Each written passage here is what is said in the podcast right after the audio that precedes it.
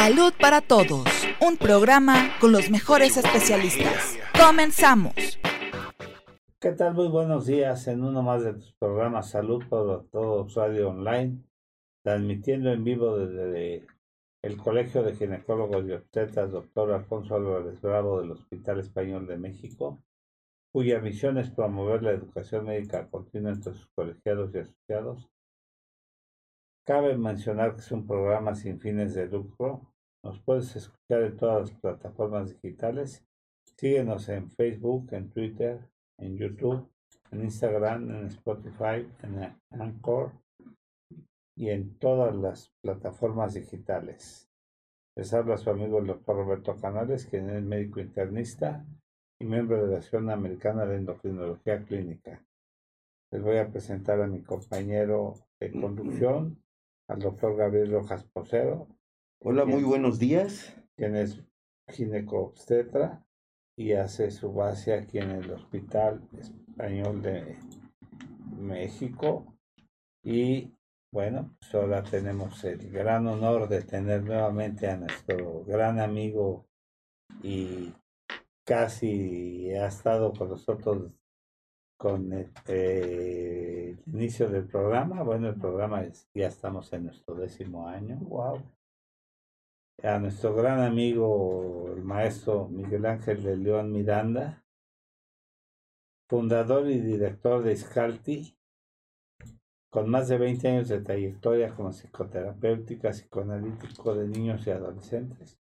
Su experiencia le ha permitido convertirse en asesor de escuelas de padres de familia en cuanto a la implementación de estrategias en la, formación de niños y adolescentes. Además, ha sido invitado experto en medios de comunicación como radio, TV, prensa e Internet. Es compilador y coautor del libro ¿Por qué y la terapia? Una guía práctica de valores y conducta publicado por Scalti. Scalti quiere decir crecer. Crecer, de la lengua mm. náhuatl. Miguel Ángel, como siempre es un placer tenerte aquí con nosotros. Y bueno, pues el tema que hoy nos eh, acude es la negación al COVID-19, ¿no? Así es. y, esto desde el punto de vista emocional. Me parece muy importante en este momento en que además hay una polarización todavía de la sociedad tremenda, ¿no? Y que además todo este tema de salud y, y, lo que va sucediendo, pues desafortunadamente muchas personas con, con voz, con acceso a los medios de comunicación, este, pues creo yo que usan un discurso que radicaliza y que nos pone en contra del que piensa diferente a mí. Sí y exacerba una problemática mundial que es el narcisismo, el egoísmo. este, y bueno, esto lo que hace es que te ponga en estado de alerta. Me, parece muy importante que entendamos la importancia de la psicoeducación. Hoy un poquito lo que vamos a hacer aquí es psicoeducar, tratando de, además ir entendiendo el, el, proceso que ha tenido el propio virus. Desde el punto de vista médico, yo les traigo varias preguntas a ustedes, este, a ver si me las pueden ir respondiendo. Claro. Pero hay un punto donde se conjuga lo médico, lo psicológico, lo político, lo social, y tener esta visión me parece como elemental para lo que viene, ¿no? Está en puerta el tema de la, del regreso a la escuela y empiezas a oír, eh, hay, un, hay un concepto hoy que se ha popularizado que se llama la infodemia, que es este tema donde yo tengo una información que me llegó en un meme, en un TikTok, en un algo, y sin verificar si esto es cierto o no, la lanzo. Y esta información lo que está generando es o tranquilidad o alegría o este, armas para combatir a mi contrincante ideológico, pero a veces se vuelve una herramienta que lo que genera es ansiedad, angustia, preocupación, ¿no? La verdad es que el COVID nos ha confrontado con algo, uno de los grandes temores del ser humano. Casi, creo yo que casi todas las personas tienen el temor a la muerte. Hoy, todos aquí sabemos que estamos en la posibilidad de enfermarnos, ¿sí? A pesar de los que tengamos la vacuna, estamos en ese riesgo. Y eh, el esquema que se ha llevado, que si bien parece ser que las vacunas funcionan porque ya la gente mayor no está muriendo, ¿no? Ya lo que vimos en la primera fase fue mucha gente mayor que estaba muriendo por, porque no teníamos ninguna protección. Hoy que hay vacuna, sabemos que las vacunas están funcionando, pero viene esta nueva variante y además quienes están viendo más afectados son los jóvenes. Y ahora se empieza a hablar de niños, ¿no? Este, A mí ya me tocó ver una niña de 14 años hijo, y, y, y dos de mis nietos tuvieron COVID. Bueno, pues para allá vamos, ¿no? O sea, pareciera ser que el proceso nos está llevando a una situación donde además empieza a afectar a los que más queremos, ¿no? Que son nuestros hijos, nuestros nietos, ¿no? Sí. Y ante esto, ante este pánico, ante esta angustia, ante este temor, yo sí quisiera alertar a la población, a quienes nos escuchan, sobre la importancia de no minimizar. Psíquicamente hablando, de manera natural, el ser humano, ante un peligro, el primer mecanismo de defensa que tendemos a utilizar se llama negación. Es decir, no lo veo, no lo acepto, este, no, no puede ser, lo minimizo, le quito importancia, ¿no? Y me parece que es muy importante que más que estar cayendo en un mecanismo de negación, que es una respuesta natural, ¿sí? que es una respuesta que nos ayuda a tener el balance, que es una respuesta que habla de la forma en cómo te estás adaptando o no a las adversidades. Sí. Siempre ante un evento traumático, el ser humano tiene dos tipos de respuestas básicas, así muy animales, que es el ataque o la huida. Y en, en estas respuestas yo puedo ocupar la negación como una forma de afrontar lo que me vive. Si yo hoy me dan un diagnóstico de cáncer, digo, no, no tengo nada, no puede ser. No, este, el doctor está loco, No el estudio nada. falló, este, no pasa nada, yo soy muy fuerte y a mí no me va a hacer nada. Que, que es lo que además a muchos jóvenes que de manera natural, ellos por la ansiedad de movimiento que han tenido, creo que han caído mucho en esta negación. Están en fiestas, se comparten de la misma botella, este, los muchachos, este, y, y con esto de que se ha dicho, problema, ¿eh? grave. Grave problema. Con esto sí. que se ha dicho que, que a ellos no les ha afectado tanto, me parece que sí han bajado mucho las precauciones, las eh, medidas de, de cuidado, que además los protocolos que hay so- han sido efectivos, ¿no? Sí. Hay, hay muchas personas que no se han contagiado porque han llevado adecuadamente, digo, hay médicos, ¿no? Este, el otro día escuchaba al doctor Moreno, este, Francisco Moreno, que se llama, Sí. que decía él, yo no me he enfermado, y bueno, está metido ahí en el mero ajo, ¿no? Este, ustedes mismos, ¿no? Este, entonces, sí. me parece que es un momento para ser conscientes de que psíquicamente yo puedo estar negando una realidad, ¿sí? Para manejar mi ansiedad. Pues hemos visto amigos nuestros morir, ¿no? Sí, sí, sí, cómo no. cómo Y, no. y grandes maestros, enfermar. Sí, sí, O- sí. Uno de nuestros eh, invitados que tuvimos a- al doctor Mijares Sí. estuvo hospitalizado. Entubado. o que, que, que lo tuvimos y que, que tuvimos un gran rating con él. Sí, sí, sí. El hermano de, de, De Mijares, Manuel. Mijares, Ah, ok. Sí, sí, sí. ortopedista, un gran ortopedista y un gran maestro benefactor aquí de, de la asociación. Sí, sí, sí. Este estuvo gravísimo Sí, sí, sí. y, y sin embargo, porque estamos en el medio donde estamos viendo pacientes que hay veces que los pacientes y, y- o los hospitales están en contacto con pacientes que ignoran ser, eh, ser, eh, ser, Sí. eh, portadores de la enfermedad. Claro. Mira, hoy tenemos un conocimiento que me parece que no podemos omitir, ¿no? No podemos obviar y hay que aplicarlo. Y creo que quienes lo están aplicando pues se han mantenido en buen cuidado y esto trae un balance emocionalmente hablando. Hoy está eh, el debate tremendo sobre si deben regresar o no los niños a la escuela. Y creo que la actitud que debemos de tomar los adultos responsables de menores es dependiendo del, del lugar, dependiendo de la circunstancia, dependiendo de los medios. La UNICEF hoy se está pronunciando porque los niños deben regresar a clases, ¿no? Este, quítate de que si el presidente dijo y que impuso, o sea, yo, yo quisiera pedirle a la gente, quiten esa basura. Cada caso, cada situación, cada escuela tiene que considerar sus particulares características. Cada familia necesita voltear a ver. Digo, hay familias donde a lo mejor la mamá o el papá son muy eh, ansiosos, muy aprensivos. Y si mandan al hijo a la escuela, seguramente van a estar muy alterados si ellos están preocupados y miedosos. Si estás en esa condición, yo te diría, no lo mandes, ¿no? Y, y es una decisión personal, familiar, en la que vas primando la salud mental por encima, sí, por supuesto, de la educación. Especialmente si además tienes los medios electrónicos, que para quien tiene esta posibilidad, pues sí, va a haber un rezago, pero no es tan grave.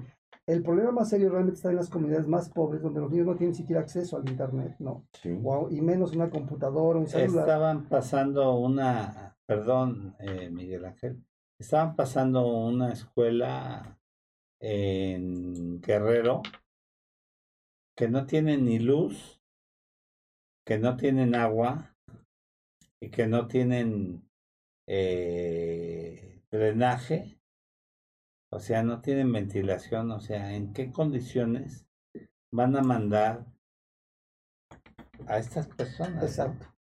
O sea, ¿en qué condiciones? Y vemos el deterioro de las escuelas que tenemos aquí en Sí. el distrito Sí.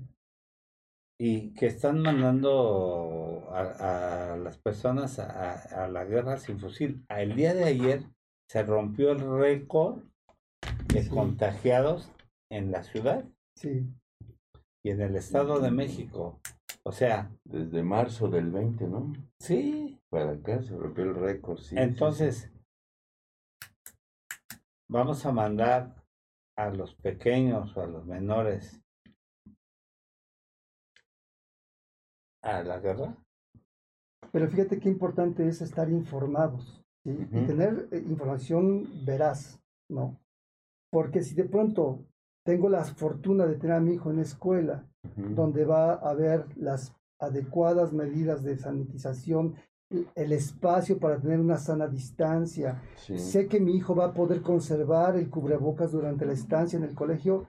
Si yo tengo estas cosas garantizadas, yo diría, ese es un criterio para tomar una decisión si lo mando o no. Sí. También tenemos que ir a, a investigar un poquito, por ahí, eh, revisando varios materiales, estoy viendo que los niños de cuatro años han sido los que han tenido el índice de mortalidad más alta en México. ¿sí? Lo que te habla que niños en preescolar, ah, digo, pero por favor métanse a investigar fuentes eh, seguras, Fidedignas, fidedignas, claro. fuentes serias, ¿no? No vayamos a, a- cualquier post meme que, me, que alguien se le ocurrió decir, o algún médico, muy al principio me acuerdo este doctor peruano, creo que dijo que con sal y gárgaras podías matar al virus, ¿no? Y esto lo que hace es crear una falsa idea de que no va a pasar nada con que te hagas tus gárgaras de sal, Exactamente. pero hay una corresponsabilidad de la sociedad. Podemos criticar mucho al gobierno, pero no sirve de nada. Yo tengo que ser responsable y además esta pandemia nos ha permitido trabajar en ello. Sí. Que nuestros hijos aprendan a, a generar una buena autoestima, pero la guía soy yo. El primer acto de, de enseñanza de un padre a un hijo es cuídate tú, ¿no? No, no esperes que alguien más venga a cuidarte. Pero yo tengo como adulto que irle dando los parámetros, las guías, para que ese niño se pueda cuidar. Si soy un padre sobreprotector, si soy una madre ansiosa, que tomo decisiones por él, que no le dejo cometer errores, que mi ansiedad me lleva a estarle solucionando la vida, pues no estoy preparando a este hijo para la vida. Hoy es- se acerca un momento clave. Si yo como padre o madre le di herramientas a estos hijos para que eh, en este tiempo, ahora que regresa a clases y los que todavía no regresan, es momento para que le vayan diciendo a sus hijos lo importante que es que se laven sus manos. Lo importante es que no se vayan a llevar los deditos a la boca. Lo importante Sí. que es traer su cubrebocas, ¿no? A partir de toda la información que hoy tenemos, eso es crear vínculos y conexión con los hijos. Y la teoría de la comunicación nos dice que nosotros a veces tenemos que estar claros que a veces comunicamos sin decir una sola palabra. Pero si yo invierto tiempo en explicarle todo esto a los hijos, que a veces los papás tenemos tanto trabajo que no nos damos tiempo ni para eso, ni siquiera para jugar, e- el coronavirus nos ha traído muchísimas enseñanzas, ¿no? Que creo que las familias que han dedicado tiempo, han invertido tiempo, eh, tolerancia, paciencia, Sí. han crecido y han mejorado. Las familias que estaban ya muy dañadas, muy violentadas, muy enfermas, han empeorado, ¿sí? Es otra de las razones por las que se pide que ya regresen los niños a, la escuela, porque hay lugares, ¿no? En donde las familias viven hacinadas, donde el estrés es tanto que la violencia intrafamiliar es una problemática muy seria. Por eso insisto, tenemos que ir tomando decisiones y enseñar a la sociedad a ser adultos. Y los adultos toman decisiones sí en conjunto con el gobierno, y el, al gobierno le tocará tomar medidas y si alguien enferma, darle los servicios de salud, porque es carísimo tener a alguien enfermo en estos días, ¿no? El tanque de oxígeno, tenemos unos familiares que desafortunadamente este, tuvieron pues la, la, la mala fortuna de que les cayó el delta, este, ellos además eran de la gente que no se querían vacunar y que decían, este, pues no, no nos va a pasar nada y este, un tanque de oxígeno les duraba creo que un día y medio y el tanque de oxígeno te cuesta mil pesos, mil doscientos pesos, ¿no? Entonces, sí, es el trabajo en conjunto, ¿no? Y esto es, tiene que ver todo con una mentalidad. No debemos estarnos ya peleando con el otro. No debemos estar hablándole al otro de, de lo que opino diferente, ofendiéndolo, agrediéndolo. Tenemos que entrar en una, en una visión de comunidad, ¿no? Los países, las familias que se han unido, que respetan las diferencias, que toleran las diferencias, son las que mejor se organizan, son las que mejor fortalecidos van saliendo de esta situación y entonces el coronavirus podría ser, lejos de ser algo terrible, puede ser un espacio de crecimiento, de aprendizaje, de oportunidad para ser una mejor sociedad y mejores seres humanos. Aquí nos dice Ivonne Ruiz Moreno, ¿qué opinan de que los niños estén en las plazas comerciales, fiestas, restaurantes y no los quieran enviar al colegio? Eso sí da miedo. pues qué buen comentario, porque es verdad, ¿no? De pronto te digo, cuando esto se politiza, no te das cuenta cuando tu hijo anda de fiesta el fin de semana reventándose y, y cotorreando, pero el día que te dicen se vaya a la escuela, este, entonces ahí pones todas las objeciones y sacas la información para decir es asesino mandar a los hijos a la escuela. Depende de cada caso, ¿no? Depende de a qué escuela, depende de qué comunidad, ¿no? E incluso de la información que la gente tiene. Sí creo que al gobierno yo le pediría, este, a través de este medio, que hagan campañas de difusión más amplias, ¿no? De, de, de, de comunicación que permita en este momento ir bien preparados, por lo menos con la información. Por eso les decía al principio, la psicoeducación es, es una herramienta que si bien no es una psicoterapia, pero el que la persona tenga información previene muchas cosas, ahorra dinero, ¿no? Permite intervenciones muy atinadas, muy oportunas. Y este es un momento para ello.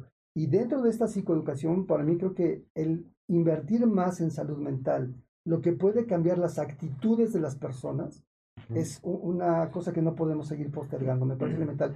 Hace años, desde el, el sexenio pasado, y esto es más o menos a nivel mundial, la inversión en salud mental era más o menos del 1.8% del Producto Interno Bruto, ¿no? este, es bajísimo eso, ¿no? Eso, eso no te permite dar la... Porque además de ahí tienes que pagar gastos de mantenimiento y demás. De verdad creo que una posible salida a muchas de las problemáticas del mundo estaría en que seamos más sanos mentalmente, más sanos emocionalmente. Además, eh, lo hablábamos en el programa pasado que, que se habló de relaciones tóxicas. Entre otras cosas, se describía que había ya más de 70 eh, secuelas de, de post-COVID. Sí, claro.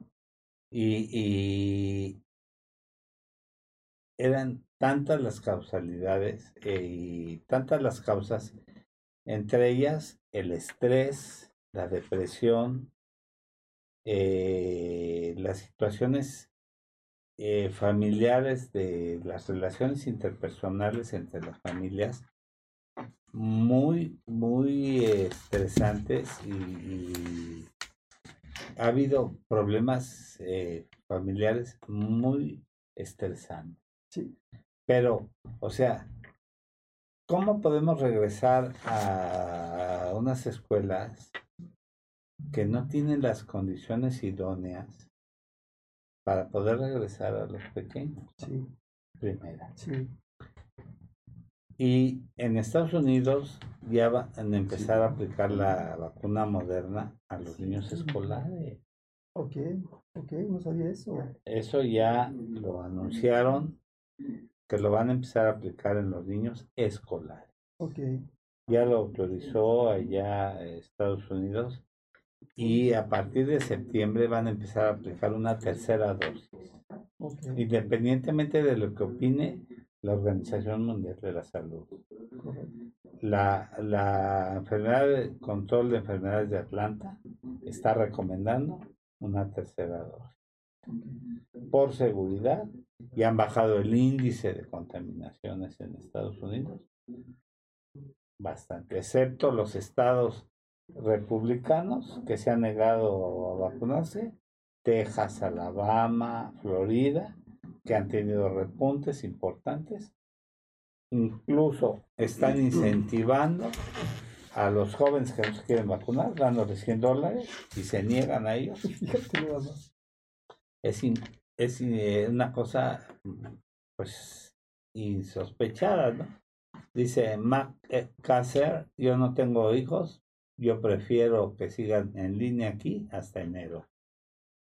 Pues no hay tiempos, ¿no? Eh, algunas empresas eh, ya decidieron allá en Estados Unidos, por ejemplo, donde está mi hijo Iván en, en Oracle, les dijeron, de aquí hasta enero seguimos haciendo home office por lo pronto.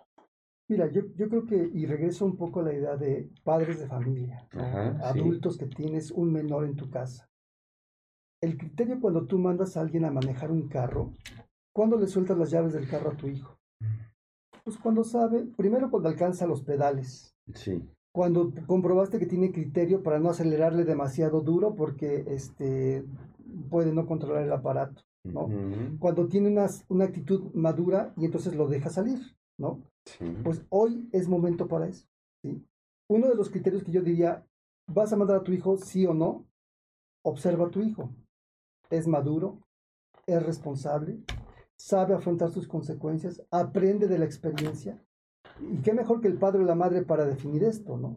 La edad de tu hijo, eh, la escuela a la que lo mandas, porque obviamente niños más pequeños, el líder, quien va a recibir y quien va a tener a mi hijo en ese espacio ya te dio información de las medidas de seguridad que van a tener. Hay protocolos ya muy claros.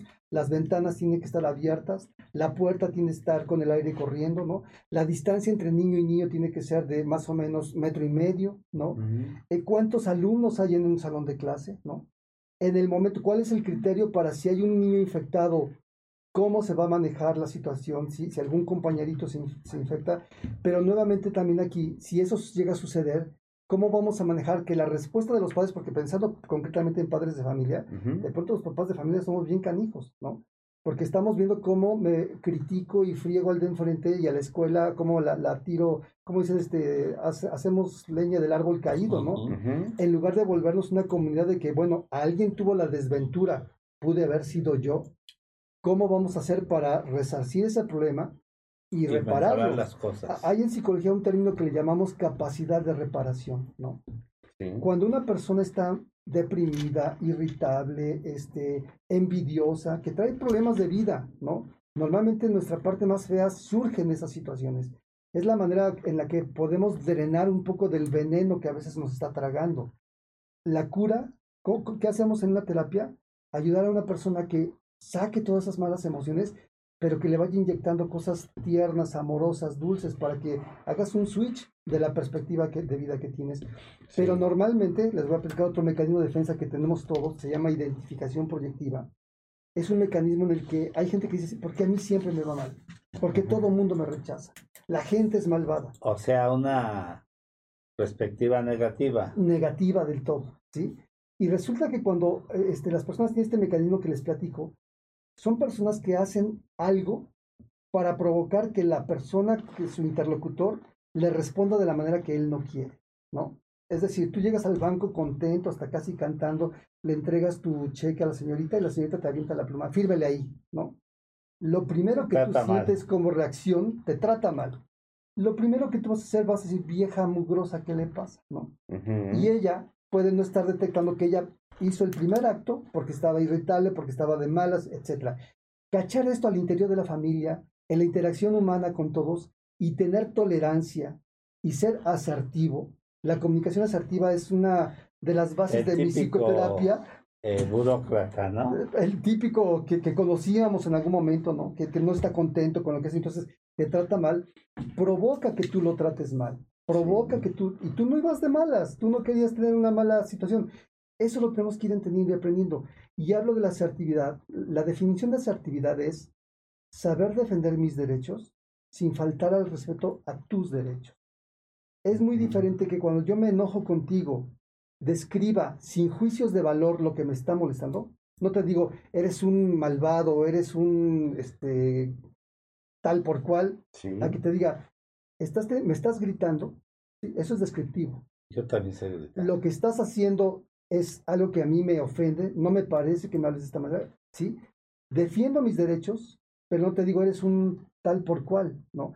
Todo esto en la medida que las familias, eh, los, eh, la gente que tiene liderazgo lo va enseñando, lo va practicando, se va incrementando la madurez emocional, ¿no? Mm. Somos un mundo que le urge madurez emocional, nos estamos matando a nosotros mismos, ¿no?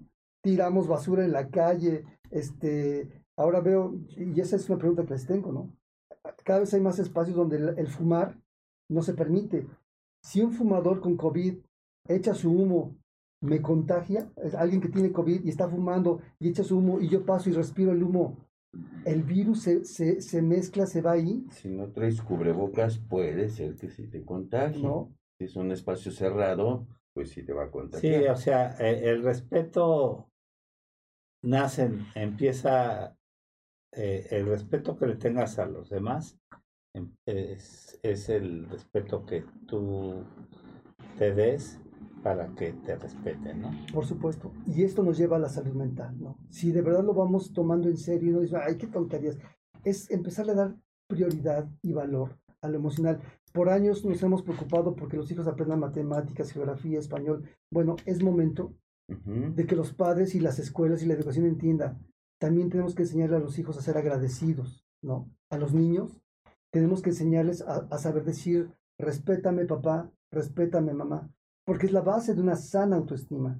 Una persona con una buena autoestima que se ha sentido querido en primer lugar. La primera cosa que un ser humano necesita es sentirse amado, sentirse valorado, respetado.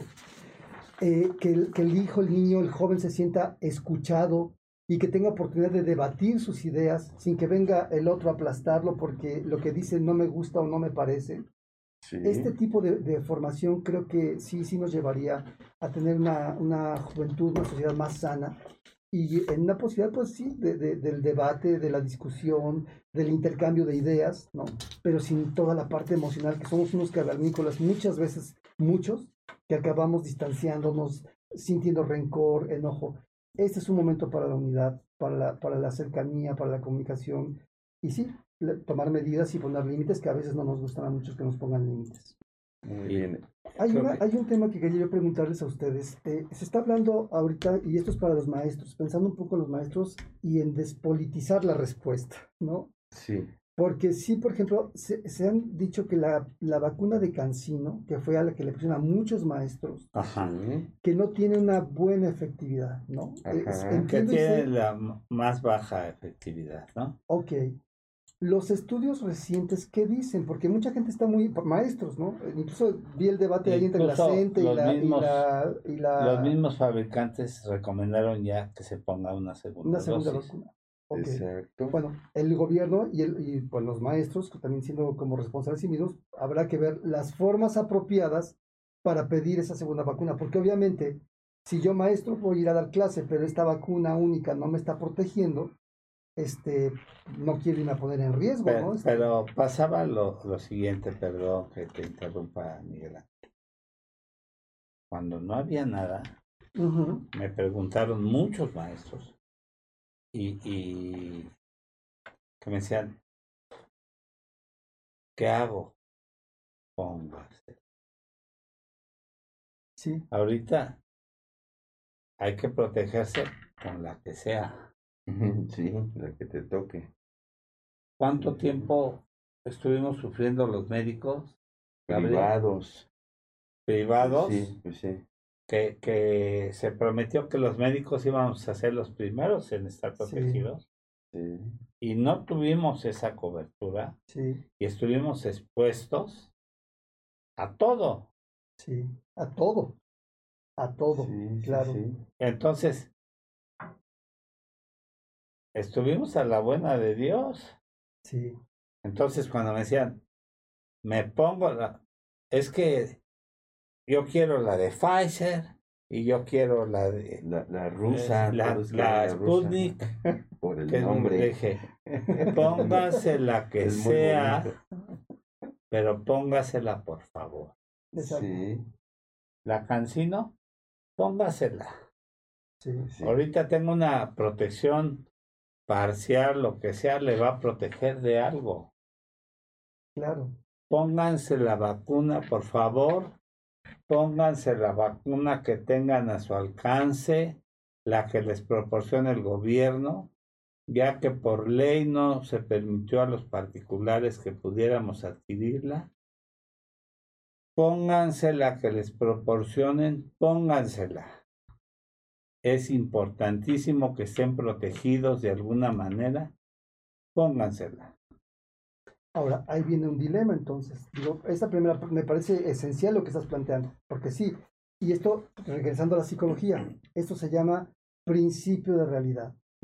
Si esta es la realidad que afronto, que me tocó a mí, la tomo Sí. y la enfrento desde, no hay otra cosa que yo pueda hacer en este momento, pero sí me da un tiempo para buscar una alternativa lícita, por favor, No violenta, por favor. Exacto. porque si yo lo, si yo la busco el reclamo desde un lugar de la ira, del encono, de ir a ofender, otra vez ya, ya no fue problema eso, a lo mejor consigo mi vacuna, pero o robándola, o transando, o, o- o quitándosela a alguien, que es justo lo que tenemos que tener como, como esa madurez. Y es que todos, por ejemplo, decimos, es que el presidente y todo, sa- ¿sabes yo lo que hago? Dios mío, ilumínalo, ¿no? Ayúdalo a que nos gobierne bien, a que sus asesores que han tenido, pues no muy buenos comentarios, pues tengan la, la luz para que pues puedan tener otros otras eh, mejores eh, formas y que puedan obtener las vacunas suficientes para que puedan cubrir a toda la población. Mira, yo, yo lo trasladaría esto a nivel familiar, ¿no? Porque en la casa el padre o la madre son como el presidente, ¿no? Y ellos lo viven cotidianamente. Y ustedes que son líderes en algunos lugares, tú cuando eres el jefe, es un fenómeno psíquico. El jefe es amado u odiado, ¿sí? Porque al jefe le toca poner límites o dar gratificaciones, normalmente. Sí, sí, sí. Las familias disfuncionales son aquellas donde justamente el jefe no tiene una buena gestión de las frustraciones, de las emociones, pero también cuando el, el subalterno es alguien más maduro o menos maduro, ¿sí? Y entonces, en este planteamiento que haces, Robert, bueno, ¿y por qué a mí me tocó la, la, la, la, la vacuna con menos efectividad si al otro le tocó la otra buena? Y entonces esto me llena de envidia y de rabia. A ver, tú eres responsable de ti, esa fue tu realidad. Yo no estoy diciendo que esté bien o que esté mal, y que te pongas a maldecir y a, y a tirar la destructivamente la propuesta, no ayuda, empeora las cosas. Haz un reclamo serio, fuerte, está perfecto, pero insisto, desde la asertividad. La otra cosa que somos bien pasivos. Me quejo en las redes sociales, pero no hago de verdad una acción concreta, directa, eh, efectiva, de, de, de una, proponer una solución o una alternativa. Cuando no eres jefe, eres muy bueno para pedir solucionenme, que es esta visión de pronto Denme. paternalista, ¿sí? Dependiente, en la que reclamo, critico, pero cuando me toca dar soluciones y tomar una postura responsable de saber responder, tiendo a quedarme quietecito. Y ese es un padecimiento que en muchas familias mexicanas lo veo. ¿no? Hay jóvenes hoy en sus casas que deberían de estar ya entrando a trabajar, que deberían ya de estar en la economía formal y que no han podido porque fueron sobreprotegidos por años. Y esta pandemia les vino a tronar todo, ¿no? Porque por lo menos estar en la calle te da habilidades, competencias, y ahorita se quedó paralizado. Cuando regresemos al trabajo, ya lo que normalmente esperaría, yo quiero voltear a ver cómo están esos muchachos y si la familia tomó las medidas necesarias para irlos fortaleciendo poco a poco, ¿sí? Si lo la trasladamos a nivel político, a nivel nacional, es exactamente lo mismo. Somos una bola de inmaduros, ¿sí? Que por eso insisto, tenemos que invertir más en salud mental, en salud emocional, enseñar a nuestra gente a saber afrontar los problemas, no hacer un, una gotita más para que el problema se haga más grande. Tenemos por ejemplo una conferencia que se llama este, Violencia, problemas nosotros, no de los otros, o soy parte de la acción, soy parte del problema. Frecuentemente nos volvemos parte del problema en lugar de ser parte de la solución. Yo, yo diría, por eso insisto, no podemos hacer un juicio y una crítica aleatoria, está mal, está bien regresar a clase. Depende qué condiciones tienes, qué madurez tiene tu hijo, con qué lo puedes apoyar, quién lo va a recibir, qué condiciones hay en este lugar para cuidarlo, tienes vacuna, no tienes vacuna. Todos esos elementos, muy complejos además, serían los criterios que yo tendría que tomar para decidir si mi hijo estaría mejor en la escuela o estaría mejor en la casa. Y no vandalicemos, porque eh, se vio, se acaban de restaurar o están terminando de restaurar el Ángel de la Independencia. Va el grupo que lo vandalizó y ya querían romper la valla otra vez para volver a hacer. Son situaciones y monumentos de patrimonio de la humanidad. O sea, yo no entiendo por qué pintarrajear o destruir cosas del patrimonio de la humanidad. Es que está fuerte lo que dices. Y otra vez entramos a la política. ¿Por qué? ¿Por qué? Porque estas mujeres por años no han sido escuchadas, ¿no? La autoridad, bueno, lo que acabamos de ver del jefe de policía, el más jefe de jefes, está preso por, por narcotráfico, pues imagínate el, lugar de la autoridad. Y, ahí ojo a los maestros y a los padres. La autoridad de nuestro país, yo creo que a nivel mundial, pero nuestro país está muy cuestionada, muy cuestionada, porque la autoridad no ha estado a la altura de lo que debería ser una autoridad. Y eso también tiene que ver con la psicología. Una de las bases de la, de la armonía es la confianza. Hay una prueba de, inteligencia que le pregunta a los niños, ¿para qué sirve el policía? Invariablemente los niños dicen para robar. Y esto está en el inconsciente colectivo. Eso está en la mente tuya, mía y de muchos. Sí. Es una perversión, ¿sí?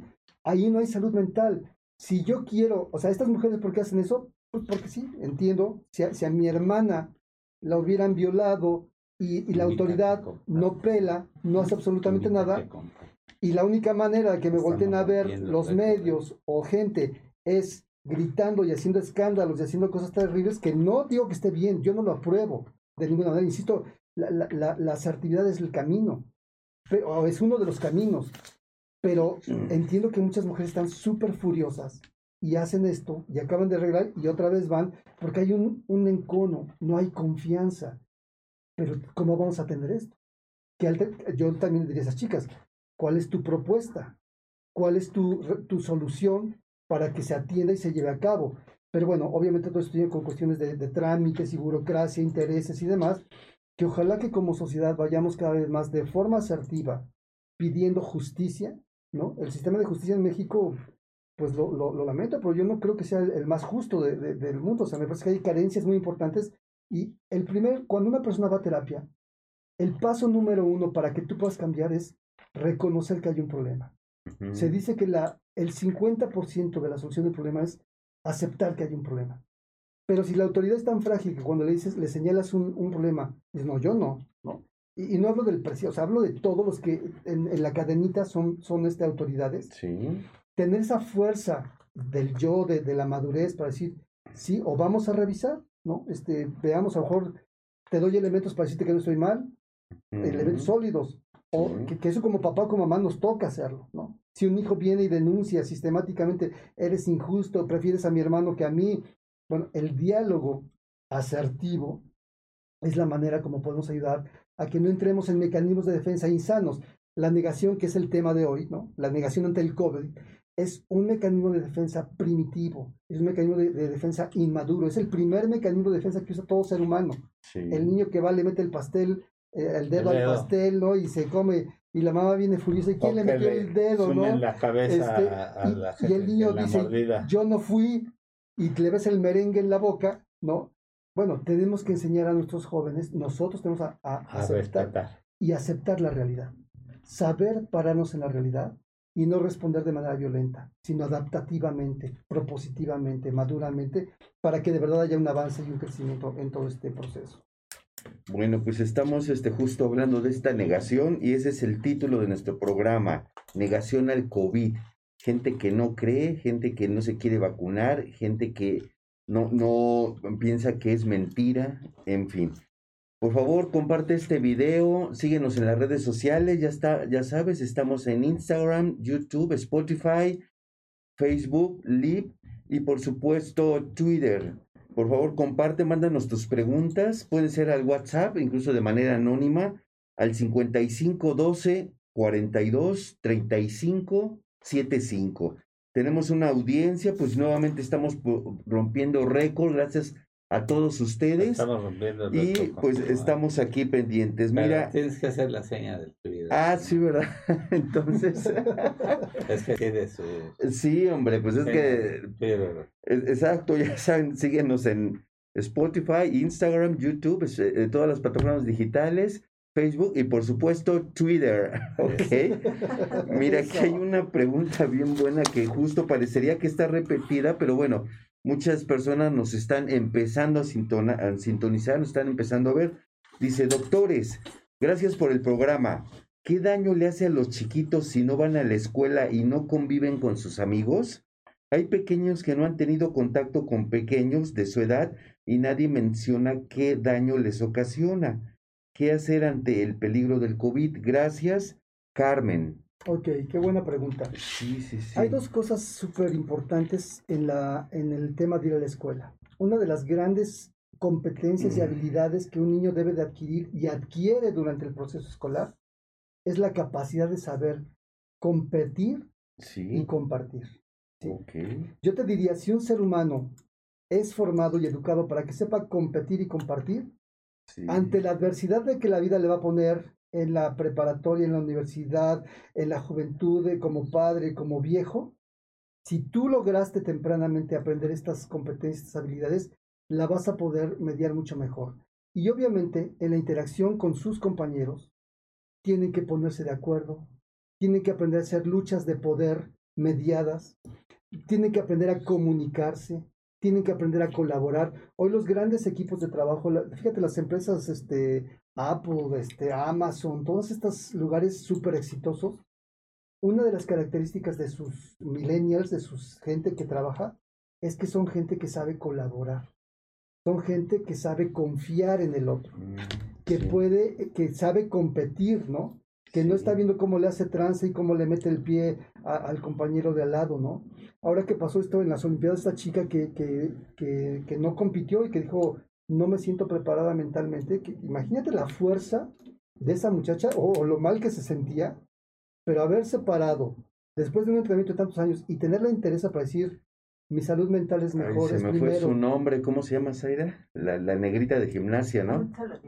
Pero que, Simón. después compitió, ¿no? No al inicio, la norteamericana. Simón, Simón. Pero fíjate que esos son el tipo de cosas que tenemos que estarle enseñando a los chicos, ¿no? Sí, sí, sí. Porque al final, cuando nos olvidamos justamente de que eso es parte de la vida y que son valores y competencias que tenemos que enseñar, la escuela te las da. La escuela en, muchos, en muchas situaciones, saber eh, jerarquías, ¿no? Obedecer a un maestro o no obedecer a un maestro. La escuela te va enseñando situaciones, te da oportunidad. Cuando oyes que, que tu hijo este, de pronto fue sometido por los compañeritos, ¿no? Y que no tuvo herramientas para saberse defender. Todo eso, ¿no? Eh, la educación, lo más importante para mí en la escuela no es que aprendan geografía y matemáticas, ¿no? Para mí el desarrollo de estas competencias emocionales, de estas habilidades de comunicación, se da en la escuela. Obviamente quien está aislado en su casa, no convive con otros niños, pues no está ejercitando eso. Y puede ser y, digo puede ser porque si esta, si esta casa estimula, busca alternativas para nutrir eso que todo niño tiene, ¿sí? pueden no tener un problema tan grave, pero si, si no lo hace con sus coetáneos, con las personas más o menos de su edad, pues sí se puede ver, volver algo más complicado. En el caso de niños que tienen un jardinzote, ¿no? Digo, por ejemplo, eh, me, me, ha tocado ver que la comunidad judía se organiza y entonces a sus hijos, familias que, que saben que están cuidadas, que, que, tienen reglas muy, muy estrictas, tienen sus espacios donde conviven, permiten que sus hijos estén compartiendo, pero también esto requiere una economía. Y hay familias, muchas en México, que no tienen esas posibilidades, ¿no? Ahorita que decíamos de las escuelas, lo primero que yo vería para mandar a mi hijo es, ¿hay agua en la escuela? Porque si no va a haber agua, ¿para qué diablos Exacto, este, para lavarse para lavarse las manos. Es Sí, uno de los sí, criterios sí. básicos que tenemos que cuidar en este momento. Y además a mi hijo enseñarle, si no hay agua en la escuela, me avisas porque tú tienes que saberte cuidar y lavarte tus manitas en este momento es algo que no puede faltar. Sí, sí, sí, llevar Este, los sanitizantes y La, todo. la- alguna, la posición de las escuelas actualmente, digo, que bueno, están poniendo ahí su, le- ya están abiertas las inscripciones, está abierta la puerta, hay papás, hay niños, se ponen su letrerote en la entrada que dice, tú decides, a ver, refiriéndose a los papás, manera presencial, híbrida o en línea, tú escoge. Digo, eso está bien, ¿no? Claro, Para que el papá, dependiendo claro, de tú cómo... decides según tus circunstancias, tus Sí. características. Ahora, algo pensando en los chicos de primaria también que, que quiero decirle a los padres. Ahorita por aquí veo una pregunta Sí, Rita del Valle dice, ¿cómo fortalecer a las familias que tuviéramos pérdidas para decidir el regreso a clases presenciales? ¿no? Esto es bien Sí. importante. pues sí. La, la Organización Mundial de la Salud ya también avisó que vamos, eh, esperamos encontrar mucho estrés postraumático. ¿no? Sí, El estrés postraumático es un padecimiento psicológico que sucede después de algo que tú viviste eh, traumático, de un evento, de una experiencia de vida terrible. Te quedan secuelas, ¿no? ujú, Me imagino niños que han perdido abuelitos, por ejemplo, nosotros tenemos casos de chiquitos que, que hemos, mira, en ese sentido fuimos muy bendecidos porque hemos tenido mucho trabajo, ¿no? La gente ha requerido nuestros servicios sí. y tenemos chiquitos que el abuelo era la figura paterna del nieto y era la figura amorosa, presente, tierna, segura, constante, que es una de las de los pilares de la autoestima. Y de pronto se muere el abuelito. ¿no? Sí. Y cómo ese niño y esa mamá soltera, porque es en muchos casos de madres solteras, ahora que viene el regreso a la escuela, y que era el abuelito el que llevaba al niño al colegio, ¿no? Y que era el abuelito el que lo recogía. O sea, todo esto es una serie de situaciones psíquicas y emocionales que también tenemos que estar atentos como sociedad para cómo ayudo al de, al de lado. ujú. El tema del bullying, que además históricamente hemos estado trabajando y combatiéndolo, no, no dudo que haya escuincles, chamacos carambas, ¿no? que además tienen una problemática porque hay que atender, no criticar, que se puede burlar, burlar de, ah, tú no tienes papá, o murió tu abuelo, ¿sí? Porque este no saber, en ese que les digo, saber competir, saber compartir, hay niños que necesitan ganar por encima de lo que sea, porque está inculcado por los padres. Tú eres el mejor, no te dejes, este, eh, Pega. hazle trampa, pega, ¿no? Sí, sí, Ojo, este es un momento para la solidaridad, este es un momento para el pensar en el, en el otro, ¿no? Este, en cuidarnos, ¿no? Y es parte de, de la, de la formación y de la psicoeducación que creo que se tiene que estar haciendo. Yo creo que un programa de psicoeducación en este momento, en ese sentido, para muchas familias que perdieron familiares, están traumados, ¿no? Que se murieron cuatro o cinco personas, que se murió el, el pilar de la casa, que, este, que se han, han tenido varias pérdidas. Urge tener atención para estas personas. Y yo pienso que todas las familias, incluyéndonos los tres que estamos aquí, Sí. tuvimos pérdidas en esta pandemia, ¿no? Y pérdidas de gentes muy queridas, ¿no? Y aquí la doctora Isabel Caravantes dice, responsabilidad en las escuelas al volver de forma presencial, infundir y no infundar y enseñar responsabilidad, así como el compromiso por los demás para no contagiarlos si alguien tuviese algún síntoma. Me gusta, bueno, es que Claro. es, es responsabilidad de las gentes. Y ¿no? fíjate qué importante lo que dice la doctora Caravantes, porque sí, sí es, y y ahí es donde sí creo que le toca al gobierno, le toca a la sociedad también. O sea, yo no yo quiero dejar muy claro eso. No es nada más de una parte. O sea, si el gobierno lo hace, ¿cómo lo compenso yo, sociedad? Digo, hoy ustedes, este es un ejemplo de esto. Tienen años trabajando en esta comunicación social, en esta psicoeducación, en esta educación médica, ¿no? Información que deberíamos de tener todas las personas para cuidarnos mínimamente, ¿no? Y, y además que lo hacen de a gratis, ¿no? Este, que, que ustedes no reciben un sueldo y cómo poder dar un reconocimiento y un apoyo a este tipo de espacios donde hay gente que está comprometida de verdad eh, y generosamente compartir con los demás para difundir. Esa es la respuesta que esta sociedad necesita y así mejoraríamos. Quedarme en la crítica de, ay, lo hicieron mal, este, eh, Miguel Ángel trae un cubrebocas bien barato, este, ¿cómo es posible? Bueno, está bien la crítica, pero constructiva. no la, la Sí, crítica sí, que sí. nada más desmotiva, desanima, desalienta. Critícame. Yo soy un, un, eh, a, a mi equipo de trabajo les digo, le pueden exigir a todos, pero a mí más que a nadie. Cualquiera, en mi visión, cualquiera puede fallar, pero yo o mi familia o la gente que yo Sí. involucro, que yo recomiendo, son los que menos pueden fallar aquí. Sí. Acepto la crítica, pero no la crítica que nada más viene con la intención de boicotear, De de, de molestar. estorbar, de molestar, de, de- de atender a un interés particular, Sí. que ese es el gran mal que yo creo que como, como seres humanos tenemos, ¿no? Somos egoístas y hay que cuidar mucho eso. Sí, tuvimos que esperar más de medio año para que el maestro Miguel Ángel de León viniera, ¿eh? Tuvimos que juntar mucho dinero aquí, donaciones y, y todo. Y, y la Fundación Roberto Canales no pudo juntar el dinero suficiente para, para volverlo a atender. Ajá. De hecho, él no conocía este estudio. No, Ah, no lo que estaba qué pensando. estudiazo, está Sí. precioso. Sí. oye, qué Entonces, este, volverlo a tener aquí, pues ha sido un placer. Tanto que hemos roto nuestro rating, ¿no? Sí, sí, con sí. él. Yo- Y es un verdadero muchas placer tenerte. Sí, sí, muchos puntos. Creo que la última vez que viniste fue cuando llegaste con el pastel, ¿no? Y que no llegó el doctor Canales. Fue en enero, este, Ah, en el año con Ah, ustedes. ok. el Pero primer fue programa. allá en el consultorio del doctor Clayman, Ah, sí, cierto, me contó. que también fue un programa muy visto, ¿te acuerdas? Sí, sí, sí, también. Creo que hay más preguntas. Sí, mira, este, digo, ahorita nada más era un comentario que la UNAM ha fijado la postura de que no van a regresar a clases presenciales porque son 60 alumnos en un aula. Imagínate. Entonces, a pesar que son adultos, a pesar de que se supone que van a entender, la UNAM dijo que presencial no, al menos este semestre, porque son 60 y no A, tienen a las mí me tocó eh, cuando eh, di clases en la Escuela Superior de Enfermería, Sí, que empecé con 23 alumnos, sí, que además no era muy buen visto porque siendo universitario y entré por oposición al Politécnico, dar clases en el Politécnico pues me veían feo, ¿no? de la UNAM, ¿no? Y de la UNAM, este, Fíjate nada más. y, y, y empezó a tomar tanto prestigio mi clase, yo daba medicina y cirugía, que acabé con 60 alumnos y había alumnos ya de pie, entonces eh, llegó un momento en que dije, yo, yo quisiera darles clases a todos, pero ya había alumnos parados y, y- y tenía yo clases todos los días a las 7 de 7 a 10 de la mañana.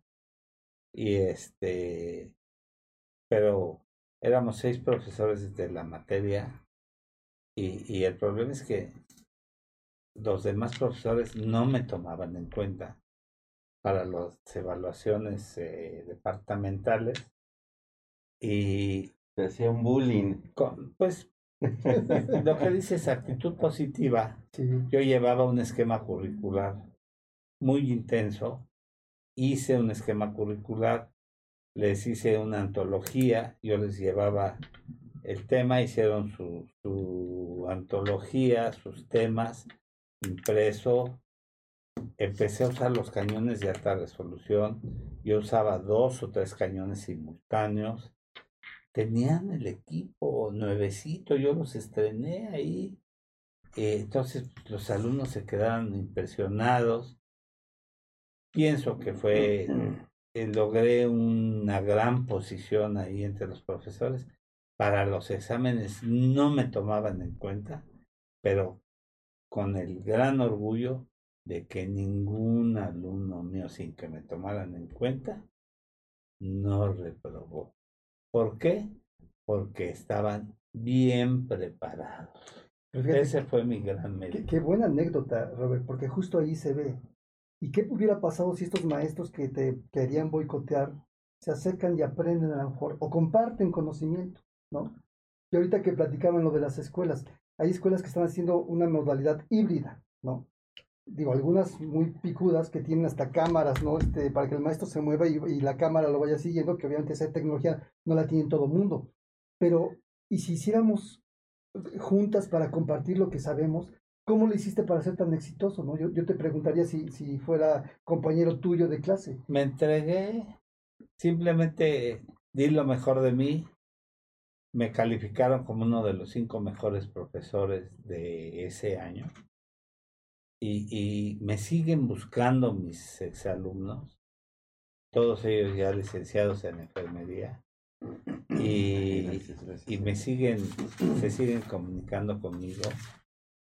Muchos están en el hospital militar, en el seguro social y Por cierto que la buscando. doctora Reina Llorens Ah. recuerda con mucho cariño y yo, agradecida. yo, yo le dirigí su tesis, que nos andaban corriendo a los dos, el coordinador de, de Unitec, eh, un judío, bueno, yo respeto mucho a los judíos, pero este le tenía una aberración a la doctora Reina Llorens eh, y nos enfrentamos así este porque era muy impositivo el hombre y le dije pues estás mal Pero entonces fíjate, Robert, ahí cómo falta la educación emocional, ¿no? Y, a veces cuando escuchas a la otra parte, te das cuenta que puede tener razón en lo que dice, pero la manera en que lo plantea, los métodos que usa para proponerlo, ¿no?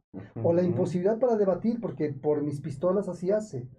Eso es lo que yo creo que tenemos que estar como atendiendo, ¿no? ¿Cómo ir a esta educación emocional? ¿Cómo ir a esta formación? Si se le invierte tanto dinero, ¿no? A un futbolista, ¿no? Este, y se le paga tanta lana, ¿por qué no? A, sistemas que pueden beneficiar a muchísimas personas, invertirle en ese tipo de cosas, ¿no? Eh, Es una, es una experiencia que me parece que, que, que además, con el paso del tiempo, las cosas solitas van cayendo por su propio peso y la gente noble, buena, generosa, pues bueno, ahí está y sigue, ¿no? Y la gente conflictuada se va enfermando más, se va alejando más. Yo, yo digo, eh, cuando Reina me dijo, el doctor Canales, ese es un pago que no es dinero, y, y digo, yo no sé cómo te sientas, pero nada más de escuchar que mi amigo, una persona me, me habla de esta forma de donde tu, tu prestigio, tu calidad humana, Sí. en diferentes yo personas a le lo largo del su tiempo que- tesis y fui su sinodal en su examen profesional Sí. y, y este que era coordinador en la Universidad Tecnológica, este se quiso sobrepasar con ella y, y me quiso gritonear y le dije, tu función es esta y yo no te voy a permitir que te sobrepases conmigo y menos con mi alumno. Tú demuéstrame que está mal hecha la tesis y te acepto lo que quiera. Pero demuéstramelo científicamente que estamos mal. Eso nos hace falta, Robert. Eso justamente, ¿no? O sea, tú dime, está mal en esto, esto, esto, esto, esto, pero en la cuestión científica, lo que tú dices, no, no, no con artículos de internet, o sea, demuéstrame, susténtame Con que estamos mal. Exacto. porque además de, de que la alumna, una alumna distinguida, estudiosa, disciplinada, Sí, sí, sí, sí. recta, intachable y que merecía respeto, no nada más mío, de la comunidad profesional y académica. Claro. y que yo estuve a punto de que me corrieran y de que le quería este tipo anular la tesis por sus reverendas polendas, seguramente porque le gustaba, porque más Reina era muy es muy bonita. Es muy bonita. Muy bonita. pero quiso Sobrepasarse. sobrepasarse con ella Fíjate nada más. y yo no lo permití. Fíjate. Entonces estuvimos a, a punto de perder muchas cosas, pero se sobrepuso la verdad y el orden y la lealtad. Pues yo creo que eso es lo que hace falta con muchas autoridades en el país. ¿sí? Y a los padres de familia les diría, como papá, yo tengo que actuar de esa forma porque es lo que enseño. Sí. Pero, este, la, la autoridad que llega al poder y que no tiene principios y valores, ¿no? Este, es, es una pérdida Alex. terrible, ¿no? Es un- esa es una enfermedad de nuestro ¿Quieres tiempo. más? No, estoy bien así, Robert, gracias. Este, la autoridad no es autoridad. Eh, Muchas autoridades en México Sí. no son autoridades, tienen necesidad de un tratamiento psicológico. Les recomendamos a Iscalti, somos muy buenos. Mira, yo, yo creo que uno de los valores que como sociedad tenemos que ir inculcando a los jóvenes es la integridad y la ética. Hoy, yo, yo creo que hoy la ética trae dinero. Los muchachos, y nosotros crecimos, o yo crecí mucho en esta, me acuerdo mucho de esta frase que decía Echeverría, eh, o no sé quién fue, en el sexenio de Echeverría escuché mucho, el que no tranza no avanza, ¿no? Eso tenemos que ya erradicarlo. Tenemos que de verdad enseñar a los muchachos que hoy, si tú tienes un abogado, un psicólogo, un médico, que sabes que es íntegro, y la palabra íntegro es muy importante, porque no quiere decir que nada más seas honesto en, en una partecita.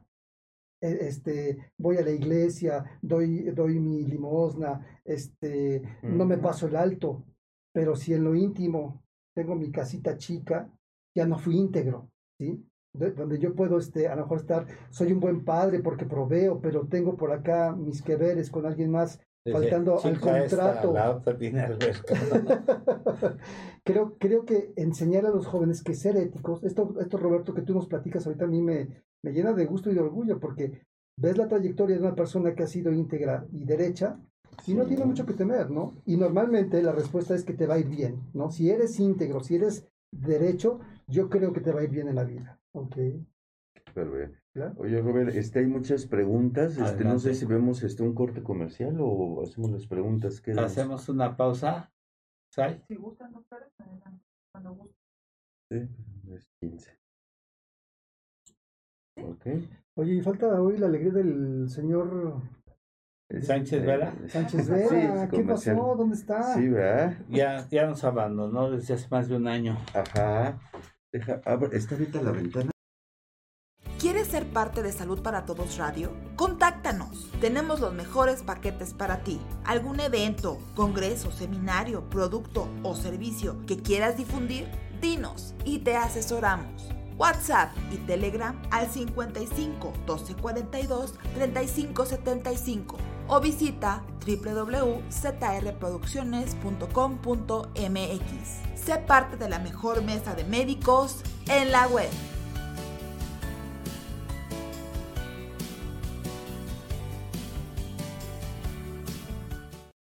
Qué bueno que siguen con nosotros, pues ya saben, estamos revisando el tema negación al COVID. Toda la gente que no cree, todos los que no quieren ponerse la vacuna, pues cómo lidiar con ellos, cómo explicar, cómo a- acercarnos a ellos y cómo nosotros mismos, ¿no? Saber qué hacer ante eso. Y entonces, este, mira, y Miguel Ángel, aquí hay unas, hay muchas preguntas. Sí. Pero la primera, una que se está repitiendo, dice, ante la, ante la negación de los adolescentes para cuidarse, ¿qué recomiendan hacer? Saludos y gracias, Fernanda.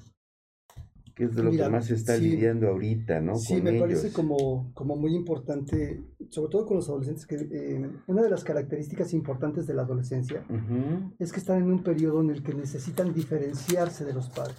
Sí, Están en la transición entre dejar de ser niños y convertirse en adultos. sí. Esto de manera natural genera una condición en la que ellos tratan de ser oposicionistas, ujú, desafiantes a los padres, y que está bien. Hay una parte donde el papá o la mamá tiene que saber leer eso, ¿sí? Porque si yo al adolescente le llego a imponer por mis pistolas y de forma no asertiva, lo que voy a propiciar va a ser un choque, una confrontación y un distanciamiento y un incremento de su resistencia a validarme o a escucharme como autoridad. Sí, Yo creo que con los adolescentes es muy importante, primero, hablarles en todos sentidos. Lo primero que, que uno tiene que hacer cuando entra en un debate es validar la emoción o la idea que tiene el otro. Aunque validarla no significa que yo esté de acuerdo. sí. Yo puedo entender que tú no te quieres poner el cubrebocas porque te ahoga, te asfixia, te hace sudar, te saca granitos. Lo Pero- que decía Voltaire, ¿no? No me la sé. O sea, de que yo puedo defender lo que tú piensas Sí, exactamente. Exactamente. Sí. Y, El, y en el hecho de que tú valides lo que él siente, cree, piensa, Sí, no quiere decir que yo esté de acuerdo contigo. Entonces, ok, una primera intervención es, primero te escucho, O sea, por lo menos, porque a veces chavos que piensan, no, papá, es que ya te dije que no y te callas y se acabó y, y ya lo mandaste a volar. Sí. Y el chamaco se queda ahí con su frustración, con sus palabras, con sus pensamientos, con sus emociones. Cuando yo me doy el tiempo de hacer una adecuada función paterna o función materna, lo que conlleva abrir un espacio. No digo que mis hijos son lo más importante del mundo, más que mi trabajo, más que el periódico, más que las noticias. Abro ese espacio de comunicación y primero lo escucho. Y escucho lo que me dice.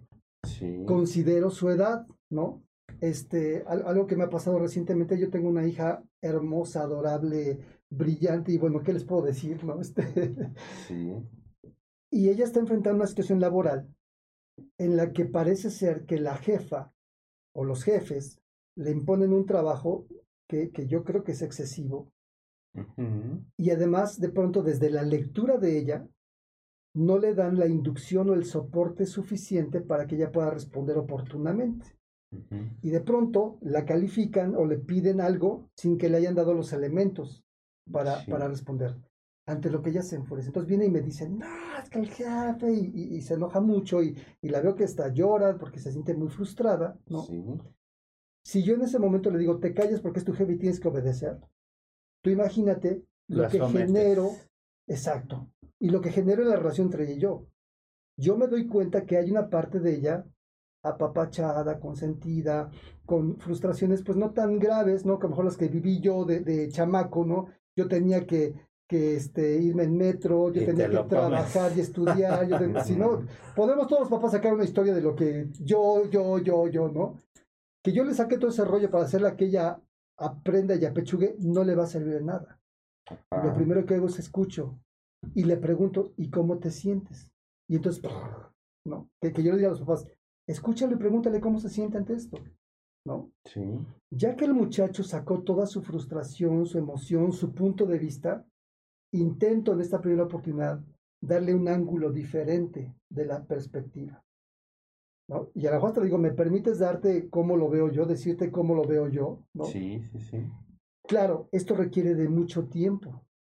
Esto requiere de tener la paciencia y la entereza para no desesperar, porque para mí es evidente que debería ella de hacer paso uno, paso dos, paso...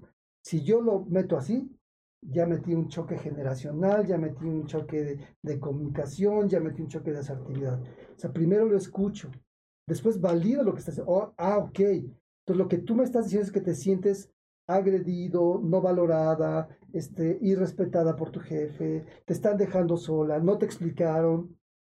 Cuando cualquier persona se siente validada en lo que está sintiendo, esta actitud agresiva y de defensa baja, ¿sí? Y entonces después puede venir la conversación. ¿no? Mira, yo creo, mi punto, lo que yo veo es esto. Entiendo que tú lo vas viendo por aquí, pero me parece que también puede haber este otro ángulo. ¿Puedes pensarlo? No, pero es que tú no estás dando cuenta que...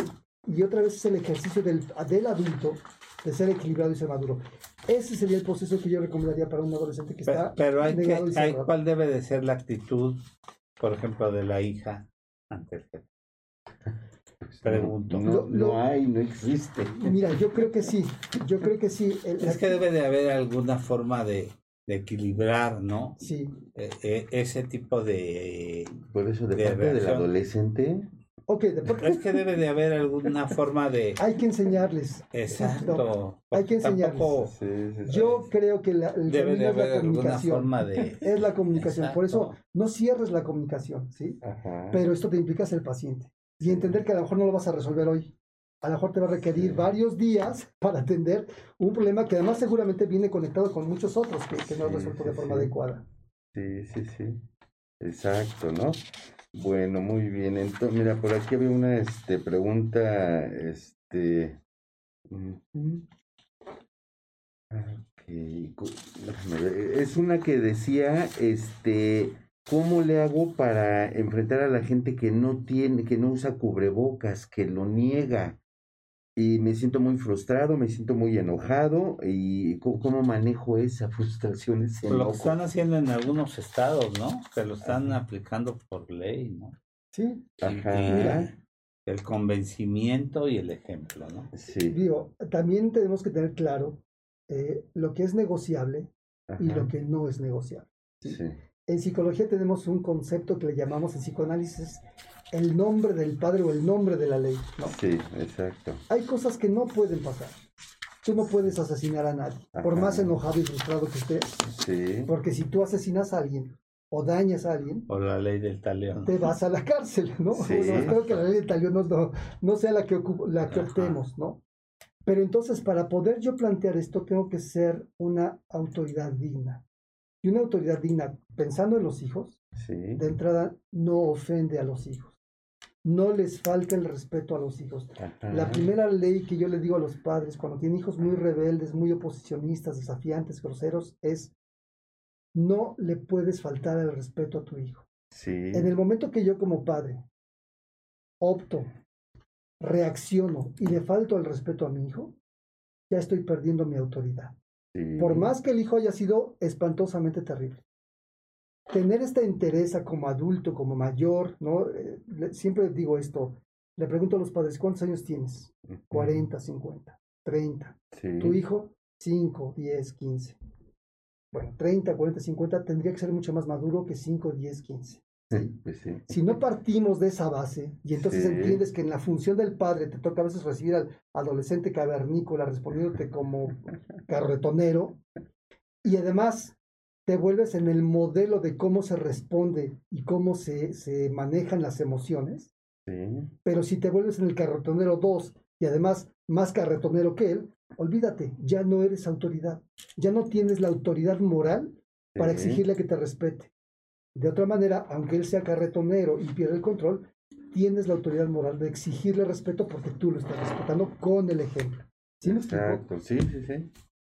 Sí, sí, sí, sí. Sí. Qué barbaridad. O sea, la no agresión, ¿no? Sí. Sí. Mira, dice, este, doctores, ¿qué opinan de las personas antivacunas? ¿No creen que es una irresponsabilidad pese a la problemática que vivimos? Gracias, Sandy. Mira, esas opiniones que, que la respeto me parece eh, eh, que puede ser comprensible, Ajá. pero también son, hay otro mecanismo psíquico que además me encanta platicarlo porque a todos nos pasa todo el tiempo, que se llama escisión. Ajá. Escindirse significa dividirse. Sí, y es la persona que ve o todo blanco o todo negro. sí, Hay gente que dice, a mí no hay medias tintas, o es o no es. exacto. Bueno, si tú piensas así, estás siendo gravemente inmaduro. ¿sí? Ok. ¿Por qué una persona no se quiere vacunar? Hay personas que no se quieren vacunar por creencias religiosas, porque tienen una Ajá. convicción, ¿no? Sí, Y, y- y además es respetable, ¿no? La Constitución dice que tú tienes el derecho de creer lo que se te pegue la gana. Sí, es un pues derecho pasó tuyo. con la ¿no? artista esta Pati Navidad, ¿no? Sí, ¿no? que, que hasta que le dio la enfermedad y que hizo firmar ahí a los doctores que no le iban a medicar hasta que la hermana tuvo la autoridad de, de que la declararan incompetente para poderla medicar. Bueno, pero fíjate qué, qué- qué punto tan, tan clave, porque justo ahí se ve esta oportunidad, ¿no? Sí. De respetar la opinión del otro, ¿no? Claro, ¿en qué momento, hasta dónde respeto? Si de pronto tú no te quieres vacunar, pero yo convivo contigo y entonces el que tú no tomes precauciones me pone en riesgo a mí, sí. es donde empieza el conflicto y donde empieza, empieza el, el posible riesgo, ¿no? De una situación como esta. Yo, yo creo que es importante que a esas personas pues tratemos de explicarles, de convencerlas, de llevarlas a la reflexión, al análisis, pero si ella no puede eh, con esto, pues entonces yo, yo, con mi buena autoestima y mi buen cuidado, elijo no estar cerca de ti. Si la circunstancia no me permite, entonces acudo a la ley. Hay, hoy hay, hay estados donde es una obligación usar el cubrebocas y entonces llamo a la policía. Y entonces, señores, aquí hay una persona que no está cumpliendo con la ley. Pero insisto, eso también requiere que la autoridad sea pronta y expedita.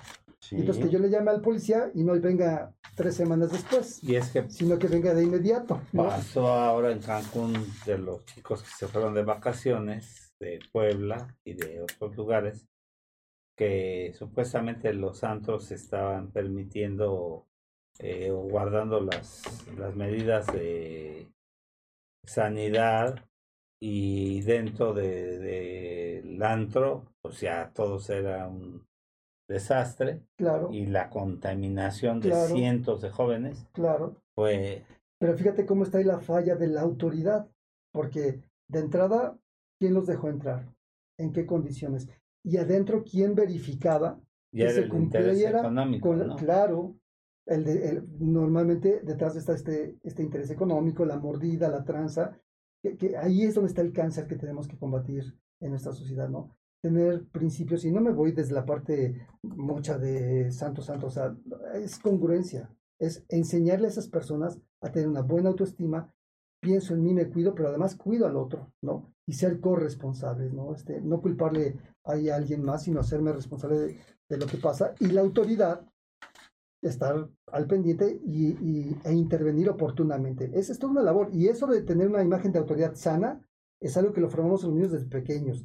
Y además tú como padre como madre, con tu ejemplo, no con lo que dices, porque hay papás que son muy buenos para decir, pero no lo cumplen en la realidad, ¿no? Sí, ok. Mira, dice, este, doctores, ¿cómo lidiar con el miedo a salir y al contacto con la gente después de enfermarme de COVID? ¿Es normal tener ansiedad? Sandra. Es normal tener ansiedad por un tiempo. Ajá, Hay, hay que distinguir la, la ansiedad discapacitante ajá, de la ansiedad natural y sana. sí. Si yo veo una hormiguita y Ajá. tengo una fobia a las hormigas, mi reacción va a ser como si esa hormiguita fuera una araña gigante monstruosa que me va a matar. Y me puedo alterar terriblemente. sí. Una hormiguita, le- con un dedo la puedo apachurrar. Pero si mi respuesta emocional, porque eh, tengo una fobia, tengo un, un susto, normalmente eh, eventos traumáticos Sí, te hacen sobredimensionar situaciones como un sistema de alerta y de autocuidado. sí. Y además no hay que burlarse de esas personas. Nuevamente, hay que entenderlas y ayudarlas. ¿Sí? Sí. ¿Cómo? Ayudándola a poner en perspectiva la realidad. Mira el tamaño de la hormiga, mira tu tamaño, mira lo que está pasando.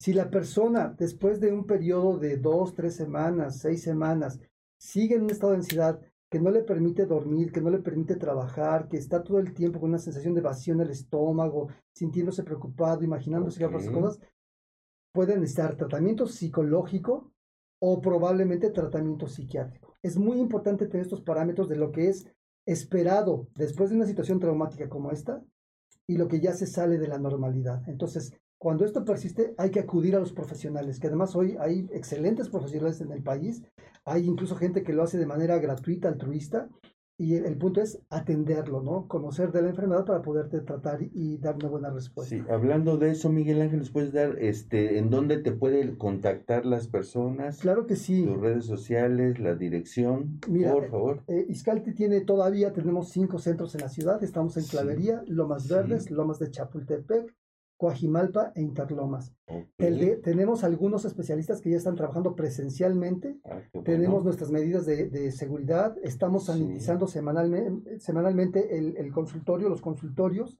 Sí, este, solo tienen que ir con cubrebocas las personas. Nos pueden encontrar en el 55 53 42 22 03 sí. o en el 55 53 42 41 94. ok, Nuestra página de internet es www.iscalti.com. Sí, Nuestra página de Facebook es Iscalti Psicoterapia. Y todos los programas en los que estamos participando en ¿Que se radio, prensa, tele. ahí? A ver, apenas nuevamente, el teléfono es de Sí. 55 53 42 22 03. Es un conmutador. Ajá. sí. 55 53 42 41 94. Para que los pongan en pantalla. Gracias, Robert. Y, y en YouTube tenemos un montón de programas en Canal 11, en- con Marta de, con esta, sí, incluso tenemos uno con Marta de Baile, tenemos este con esta Sofi Sánchez Navarro, en todos los lugares que nos han invitado a participar. Hay pues muchísimos temas ahí que están en nuestra página de YouTube, nuestro canal de YouTube, por si quieren entrar. Ya sabes, activa la campanita, tanto en Exacto. el canal del doctor como en nuestro canal. Síganos, por favor. Sí, sí, sí. Muy bien. Mira, dice, doctores, ¿cómo ser coherentes con mis hijos si yo a veces no me soporto? A veces no puedo ser positivo ante los problemas. Gracias, Sergio. Es muy importante que hagamos un diagnóstico de depresión. Ajá. Si, si, si Sergio eh, de pronto se vive genuinamente así en esta situación que describe, es muy probable que esté deprimido. Ajá, ¿no? sí. La depresión, una de las manifestaciones de la depresión es a través de irritabilidad o, o enojo constante, ¿no? Sí. Como esta visión oscura de todo el tiempo ver lo negativo, de no poder disfrutar las cosas positivas de la vida. Y una psicoterapia o un medicamento puede hacer la diferencia, ¿no? Son procesos, la gente tiene que entender esto. Las ayuda. pastillas no son mágicas y además no se trata de crear una dependencia de la medicina porque además eso no pasa. No hay una pastilla que te la tomes, te la tomes y ya te curó. Tienes que paralelamente ir haciendo otras cosas para que haya una efectividad. hablarlo. Así es. O sea, vayan a las clínicas de Scalti, busquen al doctor Miguel Ángel de León y a su grupo de, de especialistas, porque sí es importante la psicoterapia en estos casos, que la primera manifestación que se está viendo en el síndrome post-COVID es la eh, depresión. Sí, así es. Estrés, ansiedad, depresión, estrés postraumático. Mira, para la gente que, que tiene grupos de especialistas y pues el nivel a veces es alto económicamente.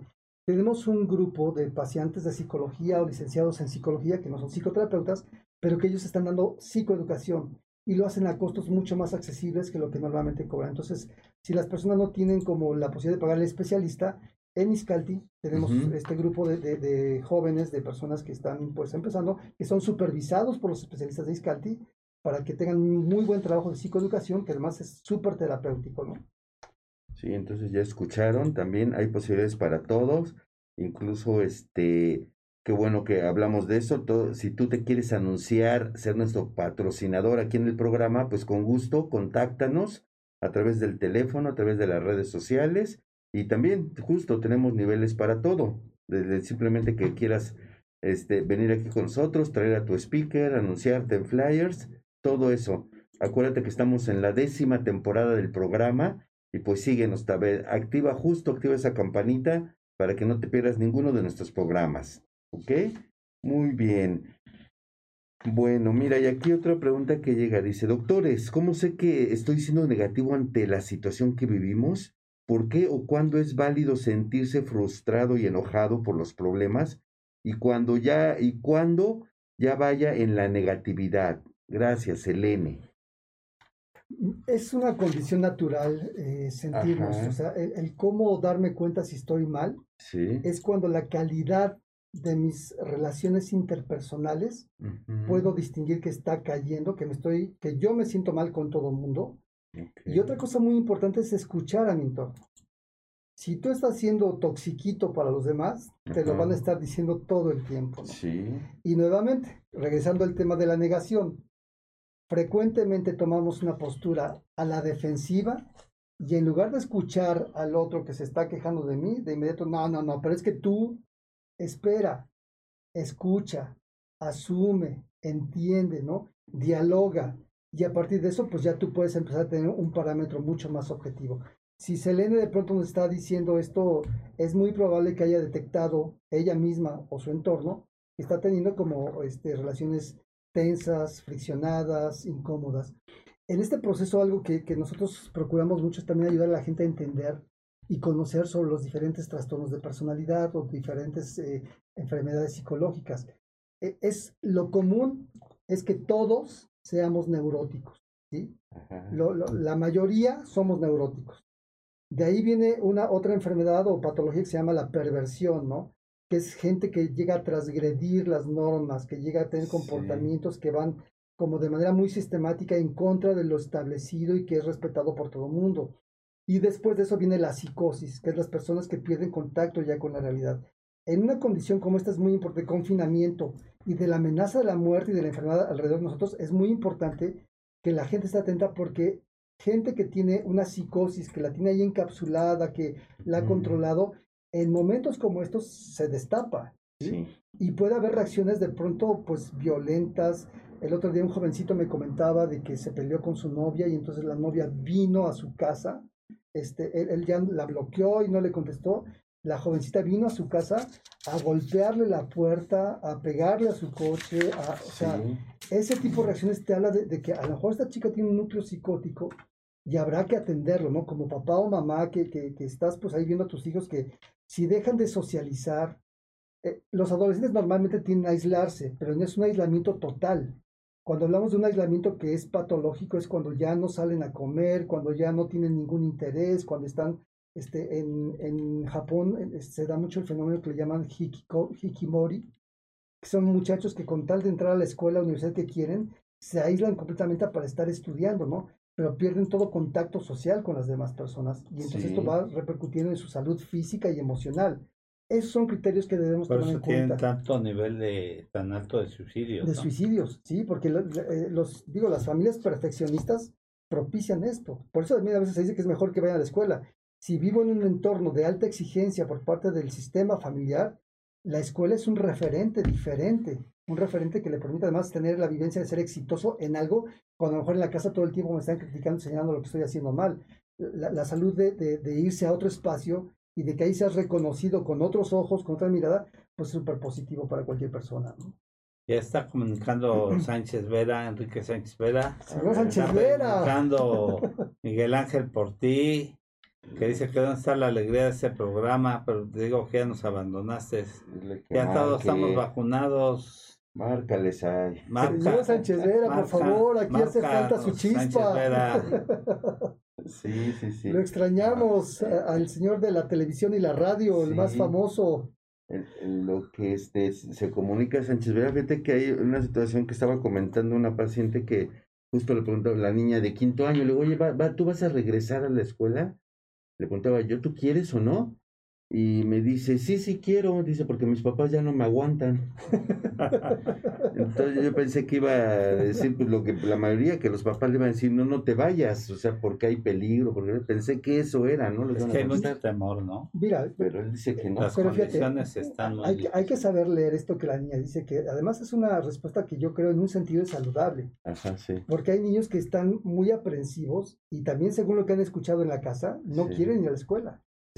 Las familias más obsesivas, más este, hipersensibles, fomentan el miedo excesivo en los hijos y generan dependencia. Entonces hay hijos que dicen, yo no quiero salir de mi casa, ¿no? Este, porque me, me va a dar el coronavirus. Ajá. No, o sea, esta niña que dice, ya no me aguanta y a lo mejor lo hace un poco bromeando, qué bueno porque está pensando separarse de los papás. El adolescente, una de las cosas que, por las que se vuelven rebeldes y desobedientes, es porque se están diferenciando de papá y mamá.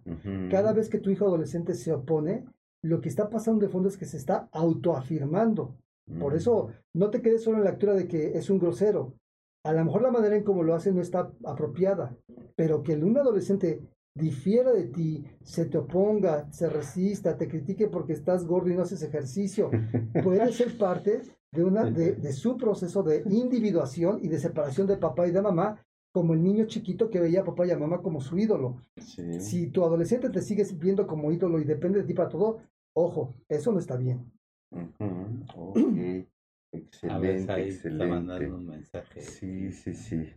No, para bien. Enrique. Ah, para Sí, Enrique. sí, sí. Igual yo tengo una pregunta para el doctor, no sé si me A lo ver. permitan. venga. A ver, ¿qué hacer, doctor, cuando una persona, nosotros nos enfermamos de COVID Sí, y supimos la historia de, de dónde nos, nos contagiamos, Sí. por parte de qué persona nos contagiamos? sí. Entonces, eh, fue una persona, de verdad a mí me dio muchísimo coraje, pero en parte fue una persona que, bueno, por necesidad tenía que trabajar. Sí, ok. Ahí a lo mejor fue irresponsabilidad de esa persona, ¿no? De no haberse, pues sí, tomado las, las medidas necesarias e ir a trabajar de esa manera, sabiendo que a lo mejor ya estaba contagiada de COVID. Y aún así se presentó a trabajar Porque los contagió a los dos. contagió a mi hermano y mi- obviamente pues fue como una, una rueda cadena. porque Sí. nos contagiamos mi mamá y yo. Sí, Al principio fue mucho coraje, o sea, porque dijimos, nosotros nos cuidamos tanto como Sí. para que venga una persona irresponsable sí, y nos contagie, sí. ¿no? Pero ya después, o sea, como analizando la situación y hablando con mi mamá y con, pues entre nosotros, ¿no? Después de 15, 20 días estando pues en cuarentena, ¿verdad? Sí. Me ella me dijo, es que a lo mejor ella también necesitaba trabajar, o sea, necesitaba, es- necesitaba estar ahí. Sí. No era porque era una irresponsable, sino que no tenía de otra. Sí. Después supimos su historia, ¿no? Y, y su historia fue de que su esposo estaba muy enfermo y ella necesitaba trabajar para ayudar a su esposo, pues a salir del COVID. Híjole, qué situaciones, ¿no? Sí. Entonces, ahí fue cuando ya como que caes al, al, al, al- pues sí, o sea, al, al, a la empatía de decir, ok, entiendo la situación, pero ¿qué culpa tengo yo? Sí. Si yo me estoy cuidando, ¿qué Sí. culpa tengo yo? Sí. Porque obviamente a mí también me perjudica, perjudica que no puedo trabajar, que no puedo hacer mis labores, etc, etc. Es como una bolita. Sí. Hay una, hay una cosa que dicen que la culpa existe cuando la intención es querer hacer daño. Y yo, yo tengo un artículo por ahí que se llama La magia del perdón y el ejercicio de la conversión espiritual. Entonces, eh, la intencionalidad de la persona eh, no fue querer hacer daño, Por supuesto. fue su necesidad primaria Sí. y esencial. Tal vez ahí habría que reflexionar. Obviamente causó daño, Sí. pero ustedes fueron las víctimas de las circunstancias. Yo no sé, pero ahí hay que poner pues toda la carne en el asador, ¿no? Sin embargo, que tanta necesidad este tenía esta persona o, de, de, Sí. de, de, lo básico, Sí. ¿no? De sus menesteres elementales. Claro, claro. Mira, e- es donde veo que la inteligencia emocional es la respuesta a muchas cosas, ¿no? Si me quedo de pronto, la inteligencia emocional eh, eh, competente, saludable, ¿no? Porque una, una respuesta emocional podría ser enojarme y hay que validar la emoción de, de, de Said, de, bueno, yo qué culpa tengo. Pero bien lo marcas. ¿Cuál era la intención? La persona tenía intención. Hay gente que sale a trabajar, ¿no? Hay gente, hay gente que ni ha salido y se ha infectado, se ha contagiado, ¿no? Y el segundo factor que me parece magistral es el perdón, ¿no? Aquí es qué va a pasar con, con una persona que se vio afectada en lo físico o en lo económico, y a lo mejor en lo físico perna- permanentemente, Sí. porque hay personas que ya les va a quedar secuelas para siempre, sí, pero sí, yo. ¿qué voy a hacer con eso emocionalmente? ¿Me voy a quedar en el rencor, en el resentimiento, en estar viendo cómo me la cobro y se la cobro a esta persona? ¿O lo voy a poder dejar pasar y vivir mi vida?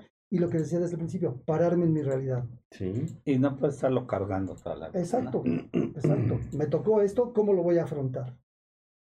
La pregunta aquí, perdón, discúlpenme, doctor, nada más para terminar. Eh, por ejemplo, en mi caso no hubo una repercusión fuerte, o sea, más que secuelas que estamos tratando.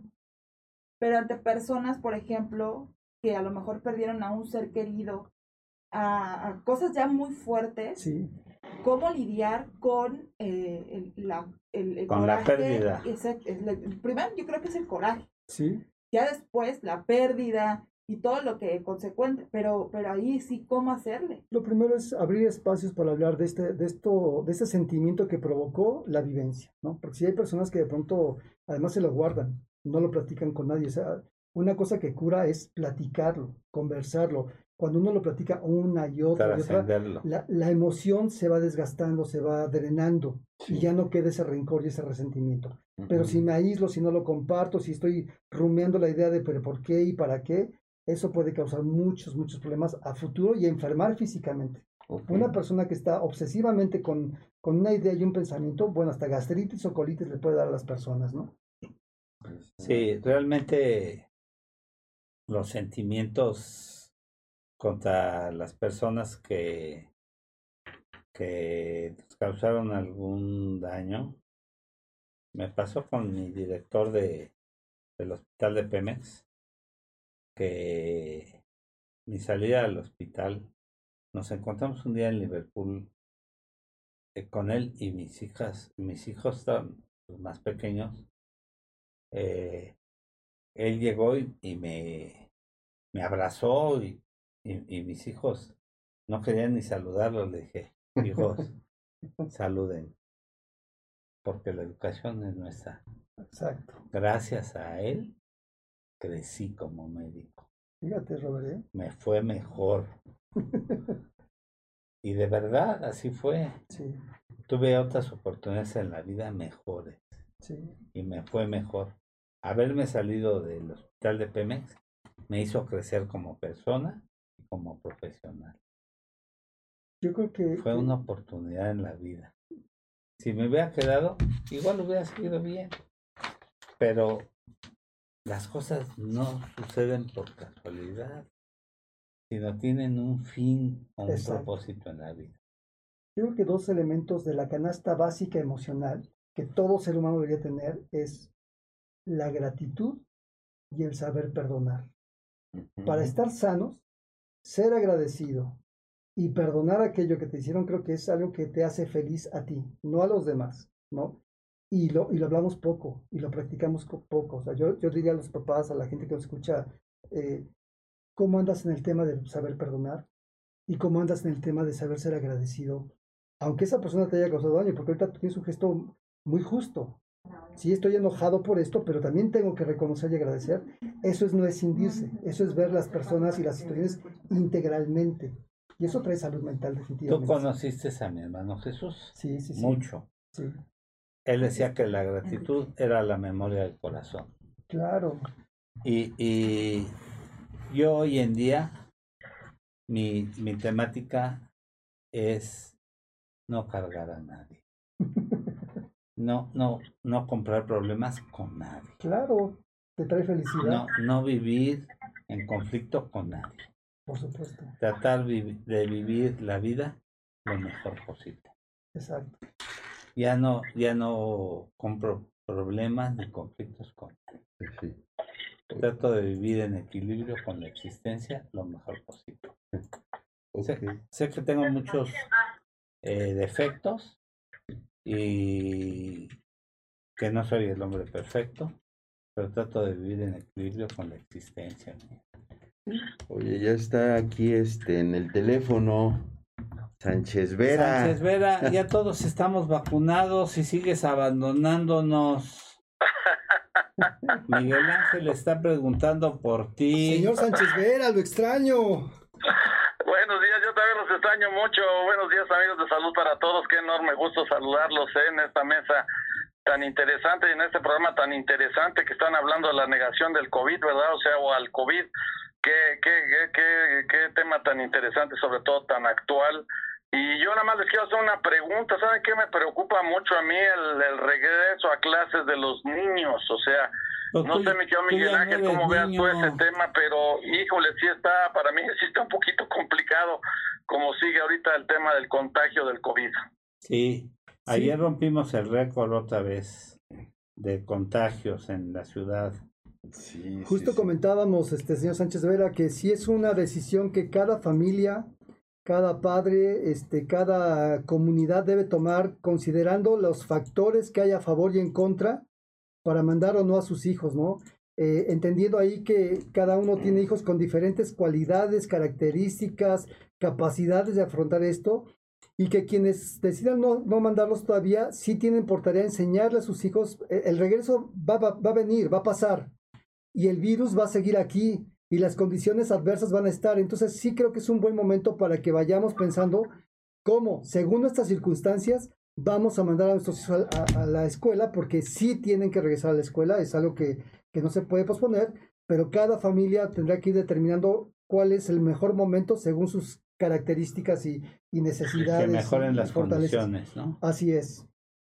Sí, caray, qué, qué complicado, ¿verdad? Porque va a tener que ser bajo estrictas medidas de seguridad y eso, pues ojalá y los profesores y toda la gente que esté involucrada, los padres de familia sobre todo, de que cuiden a los niños y que, que los instruyan bien para que se cuiden de la mejor manera y pues no vaya a haber contagios, que ese es el gran temor que todos tienen en este sentido. Así es, y bueno, también de parte de los padres, pues valorar el- a los profesores que decidan regresar, porque también ellos llevan un, una carga importante, ¿no? Comentábamos hace ratito que, ¿no? que la vacuna que, que les pusieron a los maestros parece que no tiene la misma eficacia que otras, entonces los profesores que regresan también están siendo muy generosos, ¿no? Y tomando riesgos que, que según la evidencia pues parece que hay como, como una dificultad ahí para, para sentirse completamente seguros. Entonces, ser empáticos, tener eh, medidas de acción coordinadas en colaboración con los diferentes niveles de, de gente que tiene que intervenir, esto va a ser importante. Pero esto creo que no se va a dar si no hay una buena voluntad de parte de todos y confianza, ¿no? Si, si la confianza no se honra y no se trabaja congruentemente, profesionalmente y, pues diría hasta efectivamente, para que esto funcione bien, puede, puede haber casos tristes y, complicados eh, si no se trabaja de manera coordinada. Sí, caray, qué, qué bueno. Ojalá, mi querido Miguel Ángel y uh, mi querido Gabriel, mi querido don, doctor Canales, que esto salga bien, ¿no? Después, porque es, un, es una apuesta muy fuerte. Yo sé que tienen que regresar a los niños porque sí sé de muchos casos de que han desertado muchos niños a, a, la, este, a la escuela, o sea, híjole, eso sí está, está complicado, ¿no? Tienen que regresar, porque sí, ya tienen que regresar, pero sí, yo insisto, tienen que hacerlo con las medidas más estrictas de seguridad para que los niños y los, los maestros, porque los maestros tienen mucho temor, mucho temor en el sentido de que también se puedan infectar, porque sí, sí, es, es muy, es y muy las complicado. condiciones tienen que ser óptimas. Y mira, señor Sánchez Vera, también aprovechando ya que andas por aquí, tú que eres todo un excelente comunicador, pues obviamente informar a la gente, ¿no? De cuáles son los protocolos, en dónde pueden encontrar protocolos de seguridad para que vayan tranquilos, para que vayan bien. Eh, qué importante es el tema de tener como esta eh, visión como altruista y solidaria, ¿no? De no estarnos echando la culpa uno a otro, en lugar de, si vemos un problema, Sí. pues participar de manera Sí, positiva y no crítica destructiva, ¿no? Sino colaborando y, y resolviendo problemas. Sí, sí, to- estoy totalmente de acuerdo, me quedo Miguel Ángel. Yo creo que tiene que ser un trabajo en conjunto entre padres de familia, maestros eh, y todos los directivos y toda la gente que esté involucrada en este tema, porque sí es un tema que yo he leído mucho y, y que hay mucho resquemor en este sentido de que vayan a regresar y que pues el riesgo lógicamente existe, pero hay que tratar de, de evitarlo hasta donde más se pueda y que, que esto ya, ya, ya, yo sí creo que sí deben regresar ya los niños a la escuela porque sí, sí, e- e- es, fundamental el trato que deben de tener. Hay muchos niños que lógicamente ya están, tú lo sabes muy bien, mi querido Miguel Ángel, de que pues, están estresados, están ya hartos de estar encerrados, igual que nosotros los adultos, pero ellos que tienen un contacto con sus amigos y con sus compañeros y, to- y su familiar, todo lo que lo que involucra estar en una escuela, pues sí, sí lo extrañan mucho y eso eso es eso es básico y fundamental. Yo les, eh, les comento, por ejemplo, el caso de mi hija Rebeca, ya va a regresar también allá en Los Ángeles, ella está en Los Ángeles, California,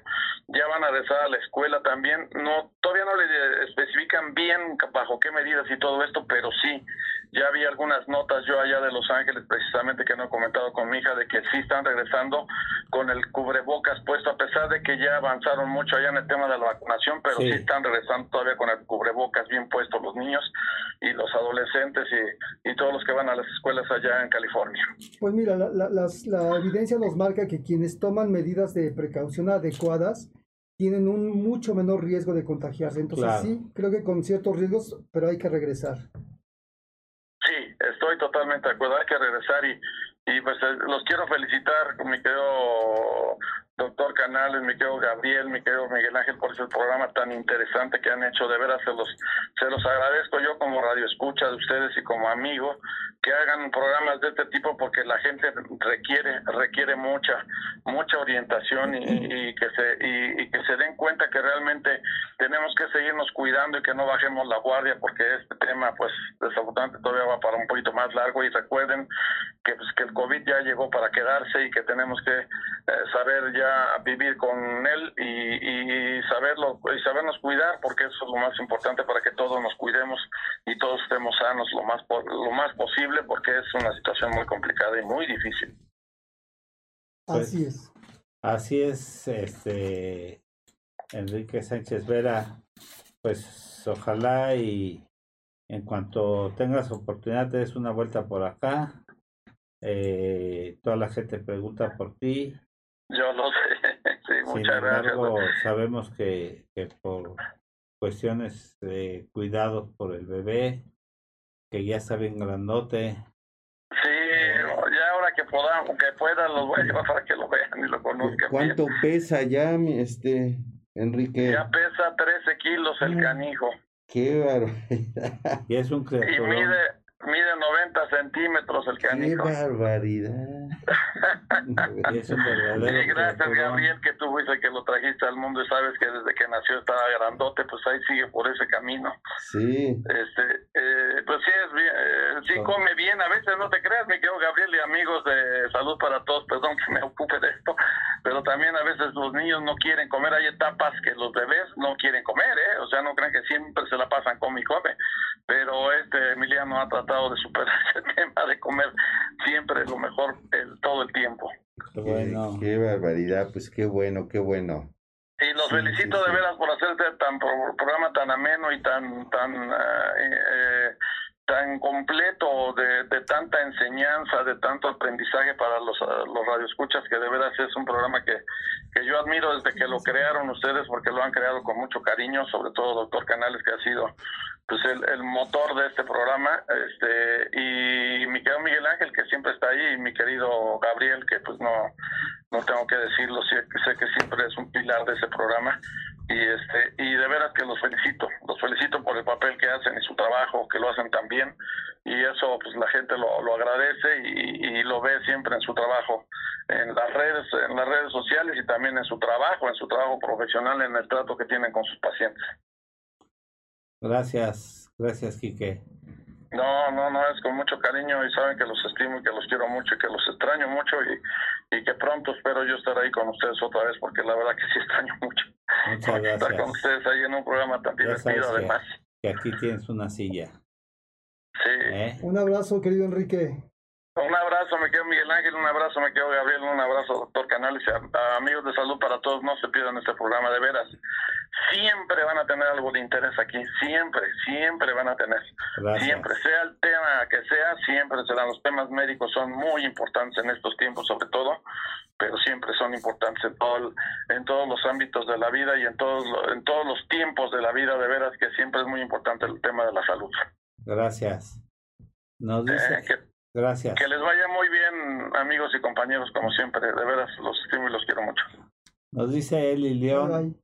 que era la productora de Alfredo Palacios, que en paz descanse. Buenos días.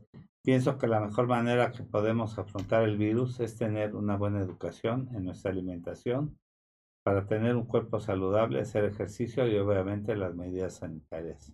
Así es, Eli, es una de las cosas. Y también, pues, mente sana en cuerpo sano. ¿no? Exacto. Eh, La visión integral, sistémica, es como súper fundamental para estar bien. Así es. ¿Hay Muy alguna bien. otra pregunta por ahí? Sí. Sí. Sí, pues sí tienen reto. lo- lo- Yo les diría a la gente que vayan, vayan pensando en esto de, de cómo van a regresar y que sí fomenten seguridad de sus niños, que este, tomen las medidas. Si no están seguros, no lo hagan todavía. Vayan avisándoles de que ya se acerca ese momento. Ustedes mismos, ¿no? Papás, este, la organización, la planeación de quién lo va a llevar, quién lo va a traer, pues requiere como de, de esa Sí. coordinación y ese poner en la mesa los temas de, de la logística, ¿no? Este, que también es una parte importante para estar balanceados, estar seguros. Cuando uno va preparado a un examen es diferente a cuando no estudiaste, ¿no? Entonces, tenemos que prepararnos para este regreso. Algunos ya regresaron, algunos ya están en, en clases y ya tienen cosas todo muy organizado. Si tienes amigos que ya lo hicieron, pregúntales, ¿no? ¿Qué, qué dificultades han tenido, cómo han tenido las situaciones y esto puede ayudar a que hagamos una mejor construcción del nuevo conocimiento que nos va a servir para, para lo que viene en, en nuestro futuro próximo. Sí, pues así es cada este, escuela, cada delegación, cada familia pues tiene que saber qué medidas tomar, platicar mucho con los hijos, sobre todo los más pequeños, que tanto que ha, ha, este se ha visto, ¿no? Que cómo intercambian cubrebocas porque está más bonito el otro. No, Entonces, imagínate, o sea, entonces todo Sí. eso justo como dice Miguel Ángel, este, platicar con ellos, hacerles ver, porque creo que a menor edad pues es más difícil todavía. ¿no? Guardar esa distancia. Y lo que decía Miguel Ángel, sumar, no restar. Yo creo que es muy importante que la sociedad abone, abone en cuanto a la rehabilitación de las escuelas. No, no podemos pedirle al gobierno que aporte todo y que seamos una sociedad dependiente Exacto. de los subsidios, que nos paguen la tortilla, que, que tengamos subsidios para todo, de la leche, del gas, del transporte, de todo. Si, si vemos en una escuela pública que necesitan que se arreglen los baños, por favor, en algo podemos ayudar como padres de familia, pues ir a eh, juntarse la, la, sociedad de padres de familia, lavar Sí. los baños, ir juntarse, sanitizarlos perfectamente, ponerlos en condiciones, la, las cuestiones del agua potable, la sanitización de los salones, se puede hacer. Y fíjate, Robert, que eh, además el pueblo mexicano es muy solidario, somos, somos muy así, ¿no? Y el, y el efecto normalmente psíquico y emocional de cuando vas y participas es una sensación de bienestar, ¿no? Cuando tú dices, yo soy parte de esa solución, yo pinté esa banca o yo limpié aquello, Sí. fuiste parte de la solución y no del problema. Entonces también tu autoestima se ve fortalecida y, y hay una sensación de bienestar porque aportas cosas positivas. Es un círculo virtuoso que se va generando cuando tenemos esta visión, ¿no? Cuando empezábamos con intrigas y que si no, porque me van a transar, pues puede ser que sí, denunciemos, ¿no? Tomemos también seriedad y si vemos que la, la ayuda que yo di, alguien se aprovechó y se quedó la lana, denunciemos formalmente. Hoy las redes sociales es una cosa fantástica porque si tienes las pruebas contundentes, pues este, ya no se queda ahí en el quién sabe qué va a pasar. O sea, Sí. puede- si, si la justicia eh, formal no atiende, pues hay una justicia también en, este, en estos espacios que, que son parte de lo que también puede frenar a que esta voracidad y egoísmo de algunas personas pues sea por lo menos criticada y vista y, y- e irse a- aislado de esas personas. Exacto. Mira, aquí hay una pregunta que también justo de lo que estábamos hablando. Dice, doctores, mi hijo es el que no quiere ir a la escuela, tiene miedo al del COVID Sí, porque hace poco falleció su abuela. claro. ¿Qué hago? Porque yo a veces no tengo con quién dejarlo, mas sí creo que necesita ir. ¿Qué puedo hacer? Gracias, Rosario. Eh, muchas gracias, Rosario. Pues mira, es muy importante que estés muy atenta. Yo en este momento diría, no lo forces. Sí busca la manera de darle la contención, pero ponle como metas, pequeñas metas, ¿no? Pequeños espacios de decirle, bueno, tal día no, pero tal día sí. No, no, a lo mejor no de una manera inmediata, pero sí irle avisando que poco a poco tiene que regresar. ¿no? Sí, sí, sí. Y la otra cosa que yo le diría es que no solamente en el tema de la escuela, sino en otras situaciones, este, este tema de la pérdida que, y que niños que está observando esto, hay algo que se llama ansiedad de separación. es- La, una de las primeras ansiedades del- de, cualquier ser humano ¿sí? E- es la ansiedad de separación. Se da alrededor de los 3, 4 años, es normal en ese momento. Hay adultos que tenemos ansiedad de separación y esto es porque hay un fenómeno que se llama de regresión. Cuando yo enfrento una crisis fuerte, una pérdida fuerte, yo psíquicamente me comporto como si tuviera menos edad. ¿sí? Y es una respuesta de adaptación que está teniendo el- el cuerpo, la mente, Sí, para poderse reintegrar. Si yo le niego la satisfacción de esta necesidad de, de estar contenido y cuidado, puedo hacer que dure mucho más tiempo esa recuperación. mm, Si por ahorita le nutro, Ok. prestándole atención, escuchándolo, ayudándole a que sus pensamientos se, se, se lleven a un, a un sentido más de, de eficacia, de autoeficacia, de seguridad personal, va a tardar menos tiempo en recuperarse. Hay un evento, ahí, ahí hay un evento muy claro que puede explicar esto. Si ella se pone muy ruda y te aguantas y te vas a la escuela, puede agravarle el problema al chico. Y a lo mejor exteriormente lo afronta, pero interiormente va a estar bastante más mal este pequeño. sí, sí, sí, cómo no va. Bueno, sí, pues, hombre. Pues ya, ahora sí. ¿Alguna conclusión? Miguel Ángel? Creo que hay una pregunta más. sí. Vamos a ver, dice, ¿cómo fortalecer a mi familia y a mí en lo mental ante el problema que estamos viviendo? ¿Qué se puede hacer? Gracias, Eli.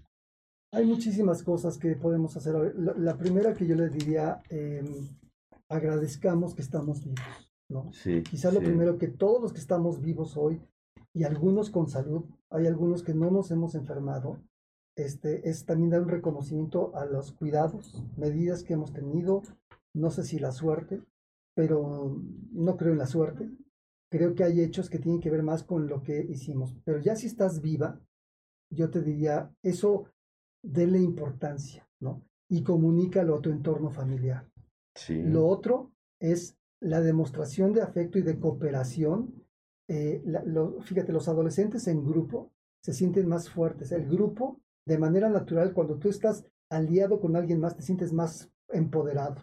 te sientes más respaldado. Entonces las familias tendríamos que hacer eso. Ayudémonos.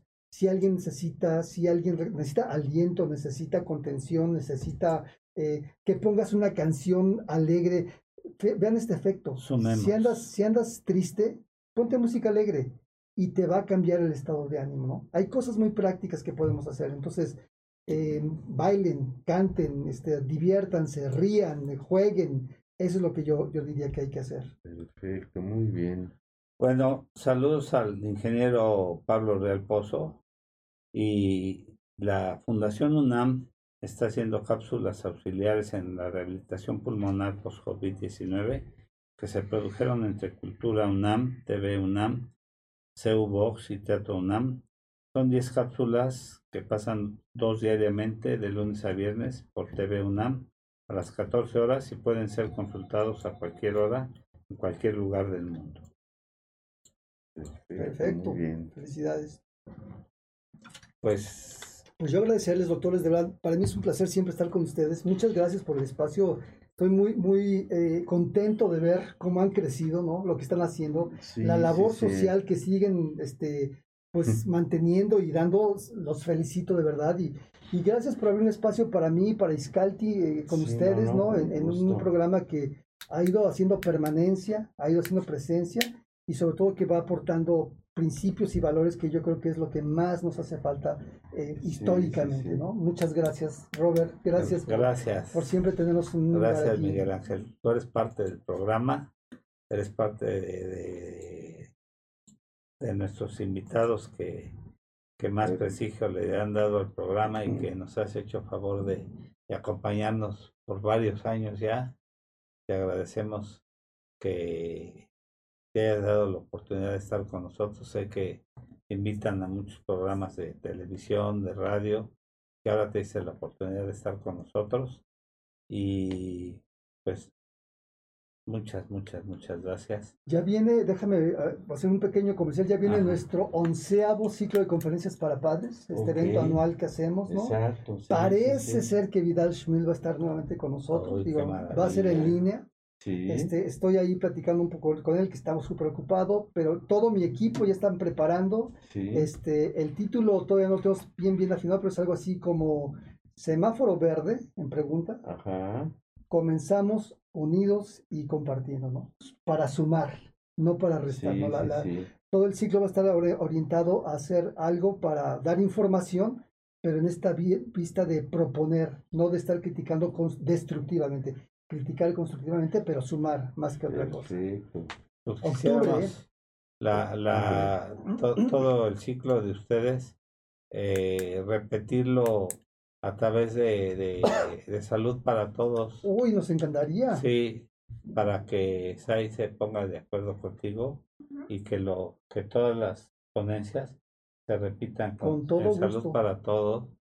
Este, sobre todo yo aquí cada vez que tengo oportunidad de, de mencionar a Vidal Smith, es un hombre excepcional. ¿no? Excepcional. y que hace el programa de Escuela para Padres. Tenemos, acabamos una alianza, Vidal y yo, en donde si las personas se inscriben a sus cursos, Ajá. este, la gente que ve recomendada a Iscalti les damos, les, nos dan un descuento.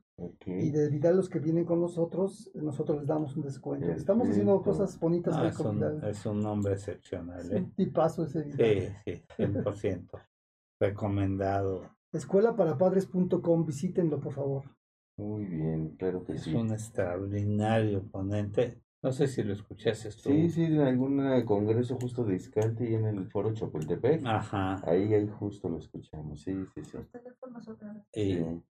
los teléfonos de, De de. Iscalti otra vez. 55 53 42 2203 y 55 53 42 41 94. Perfecto, muy bien. Y sí, siempre aquí te referimos. No, es que acuérdense cómo dijo Miguel Ángel. Acuérdense que lo que recomendó. Acuérdense cómo nos, este... Y sus programas anteriores los pueden escuchar en Spotify también y en iTunes. Ya están ahí. Ah, de Sí. Miguel Ángel. Perfecto. Ah, Excelente. gracias. Este y todos los demás. Muchas Ah. gracias, Ay. ¿Ya tienen TikTok ustedes? Eh, no, Pues apúrenle, No, ¿no? Ya a ver si ya para la Ya, otra. ya Ya, también. ya, Ah, ya. tengan, ya, ya, ya. vamos, van muy revolucionados ustedes, Sí, oigan. sí, sí, no, pero pues ya ahí encárguele a tus millennials Sí, que ya vayan sí, haciendo sí, sus sí. cápsulas. Pues no nos queda más que agradecer al maestro Miguel Ángel de León Miranda, gran amigo de nosotros, director de Iscalti, que significa crecer en náhuatl, Sí, y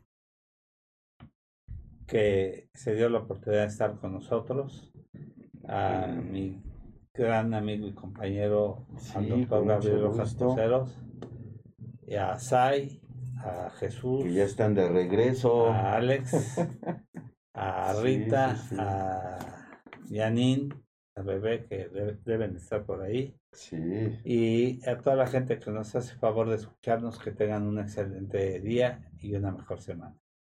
Gracias, gracias a todos y nos vemos la próxima semana. gracias. gracias.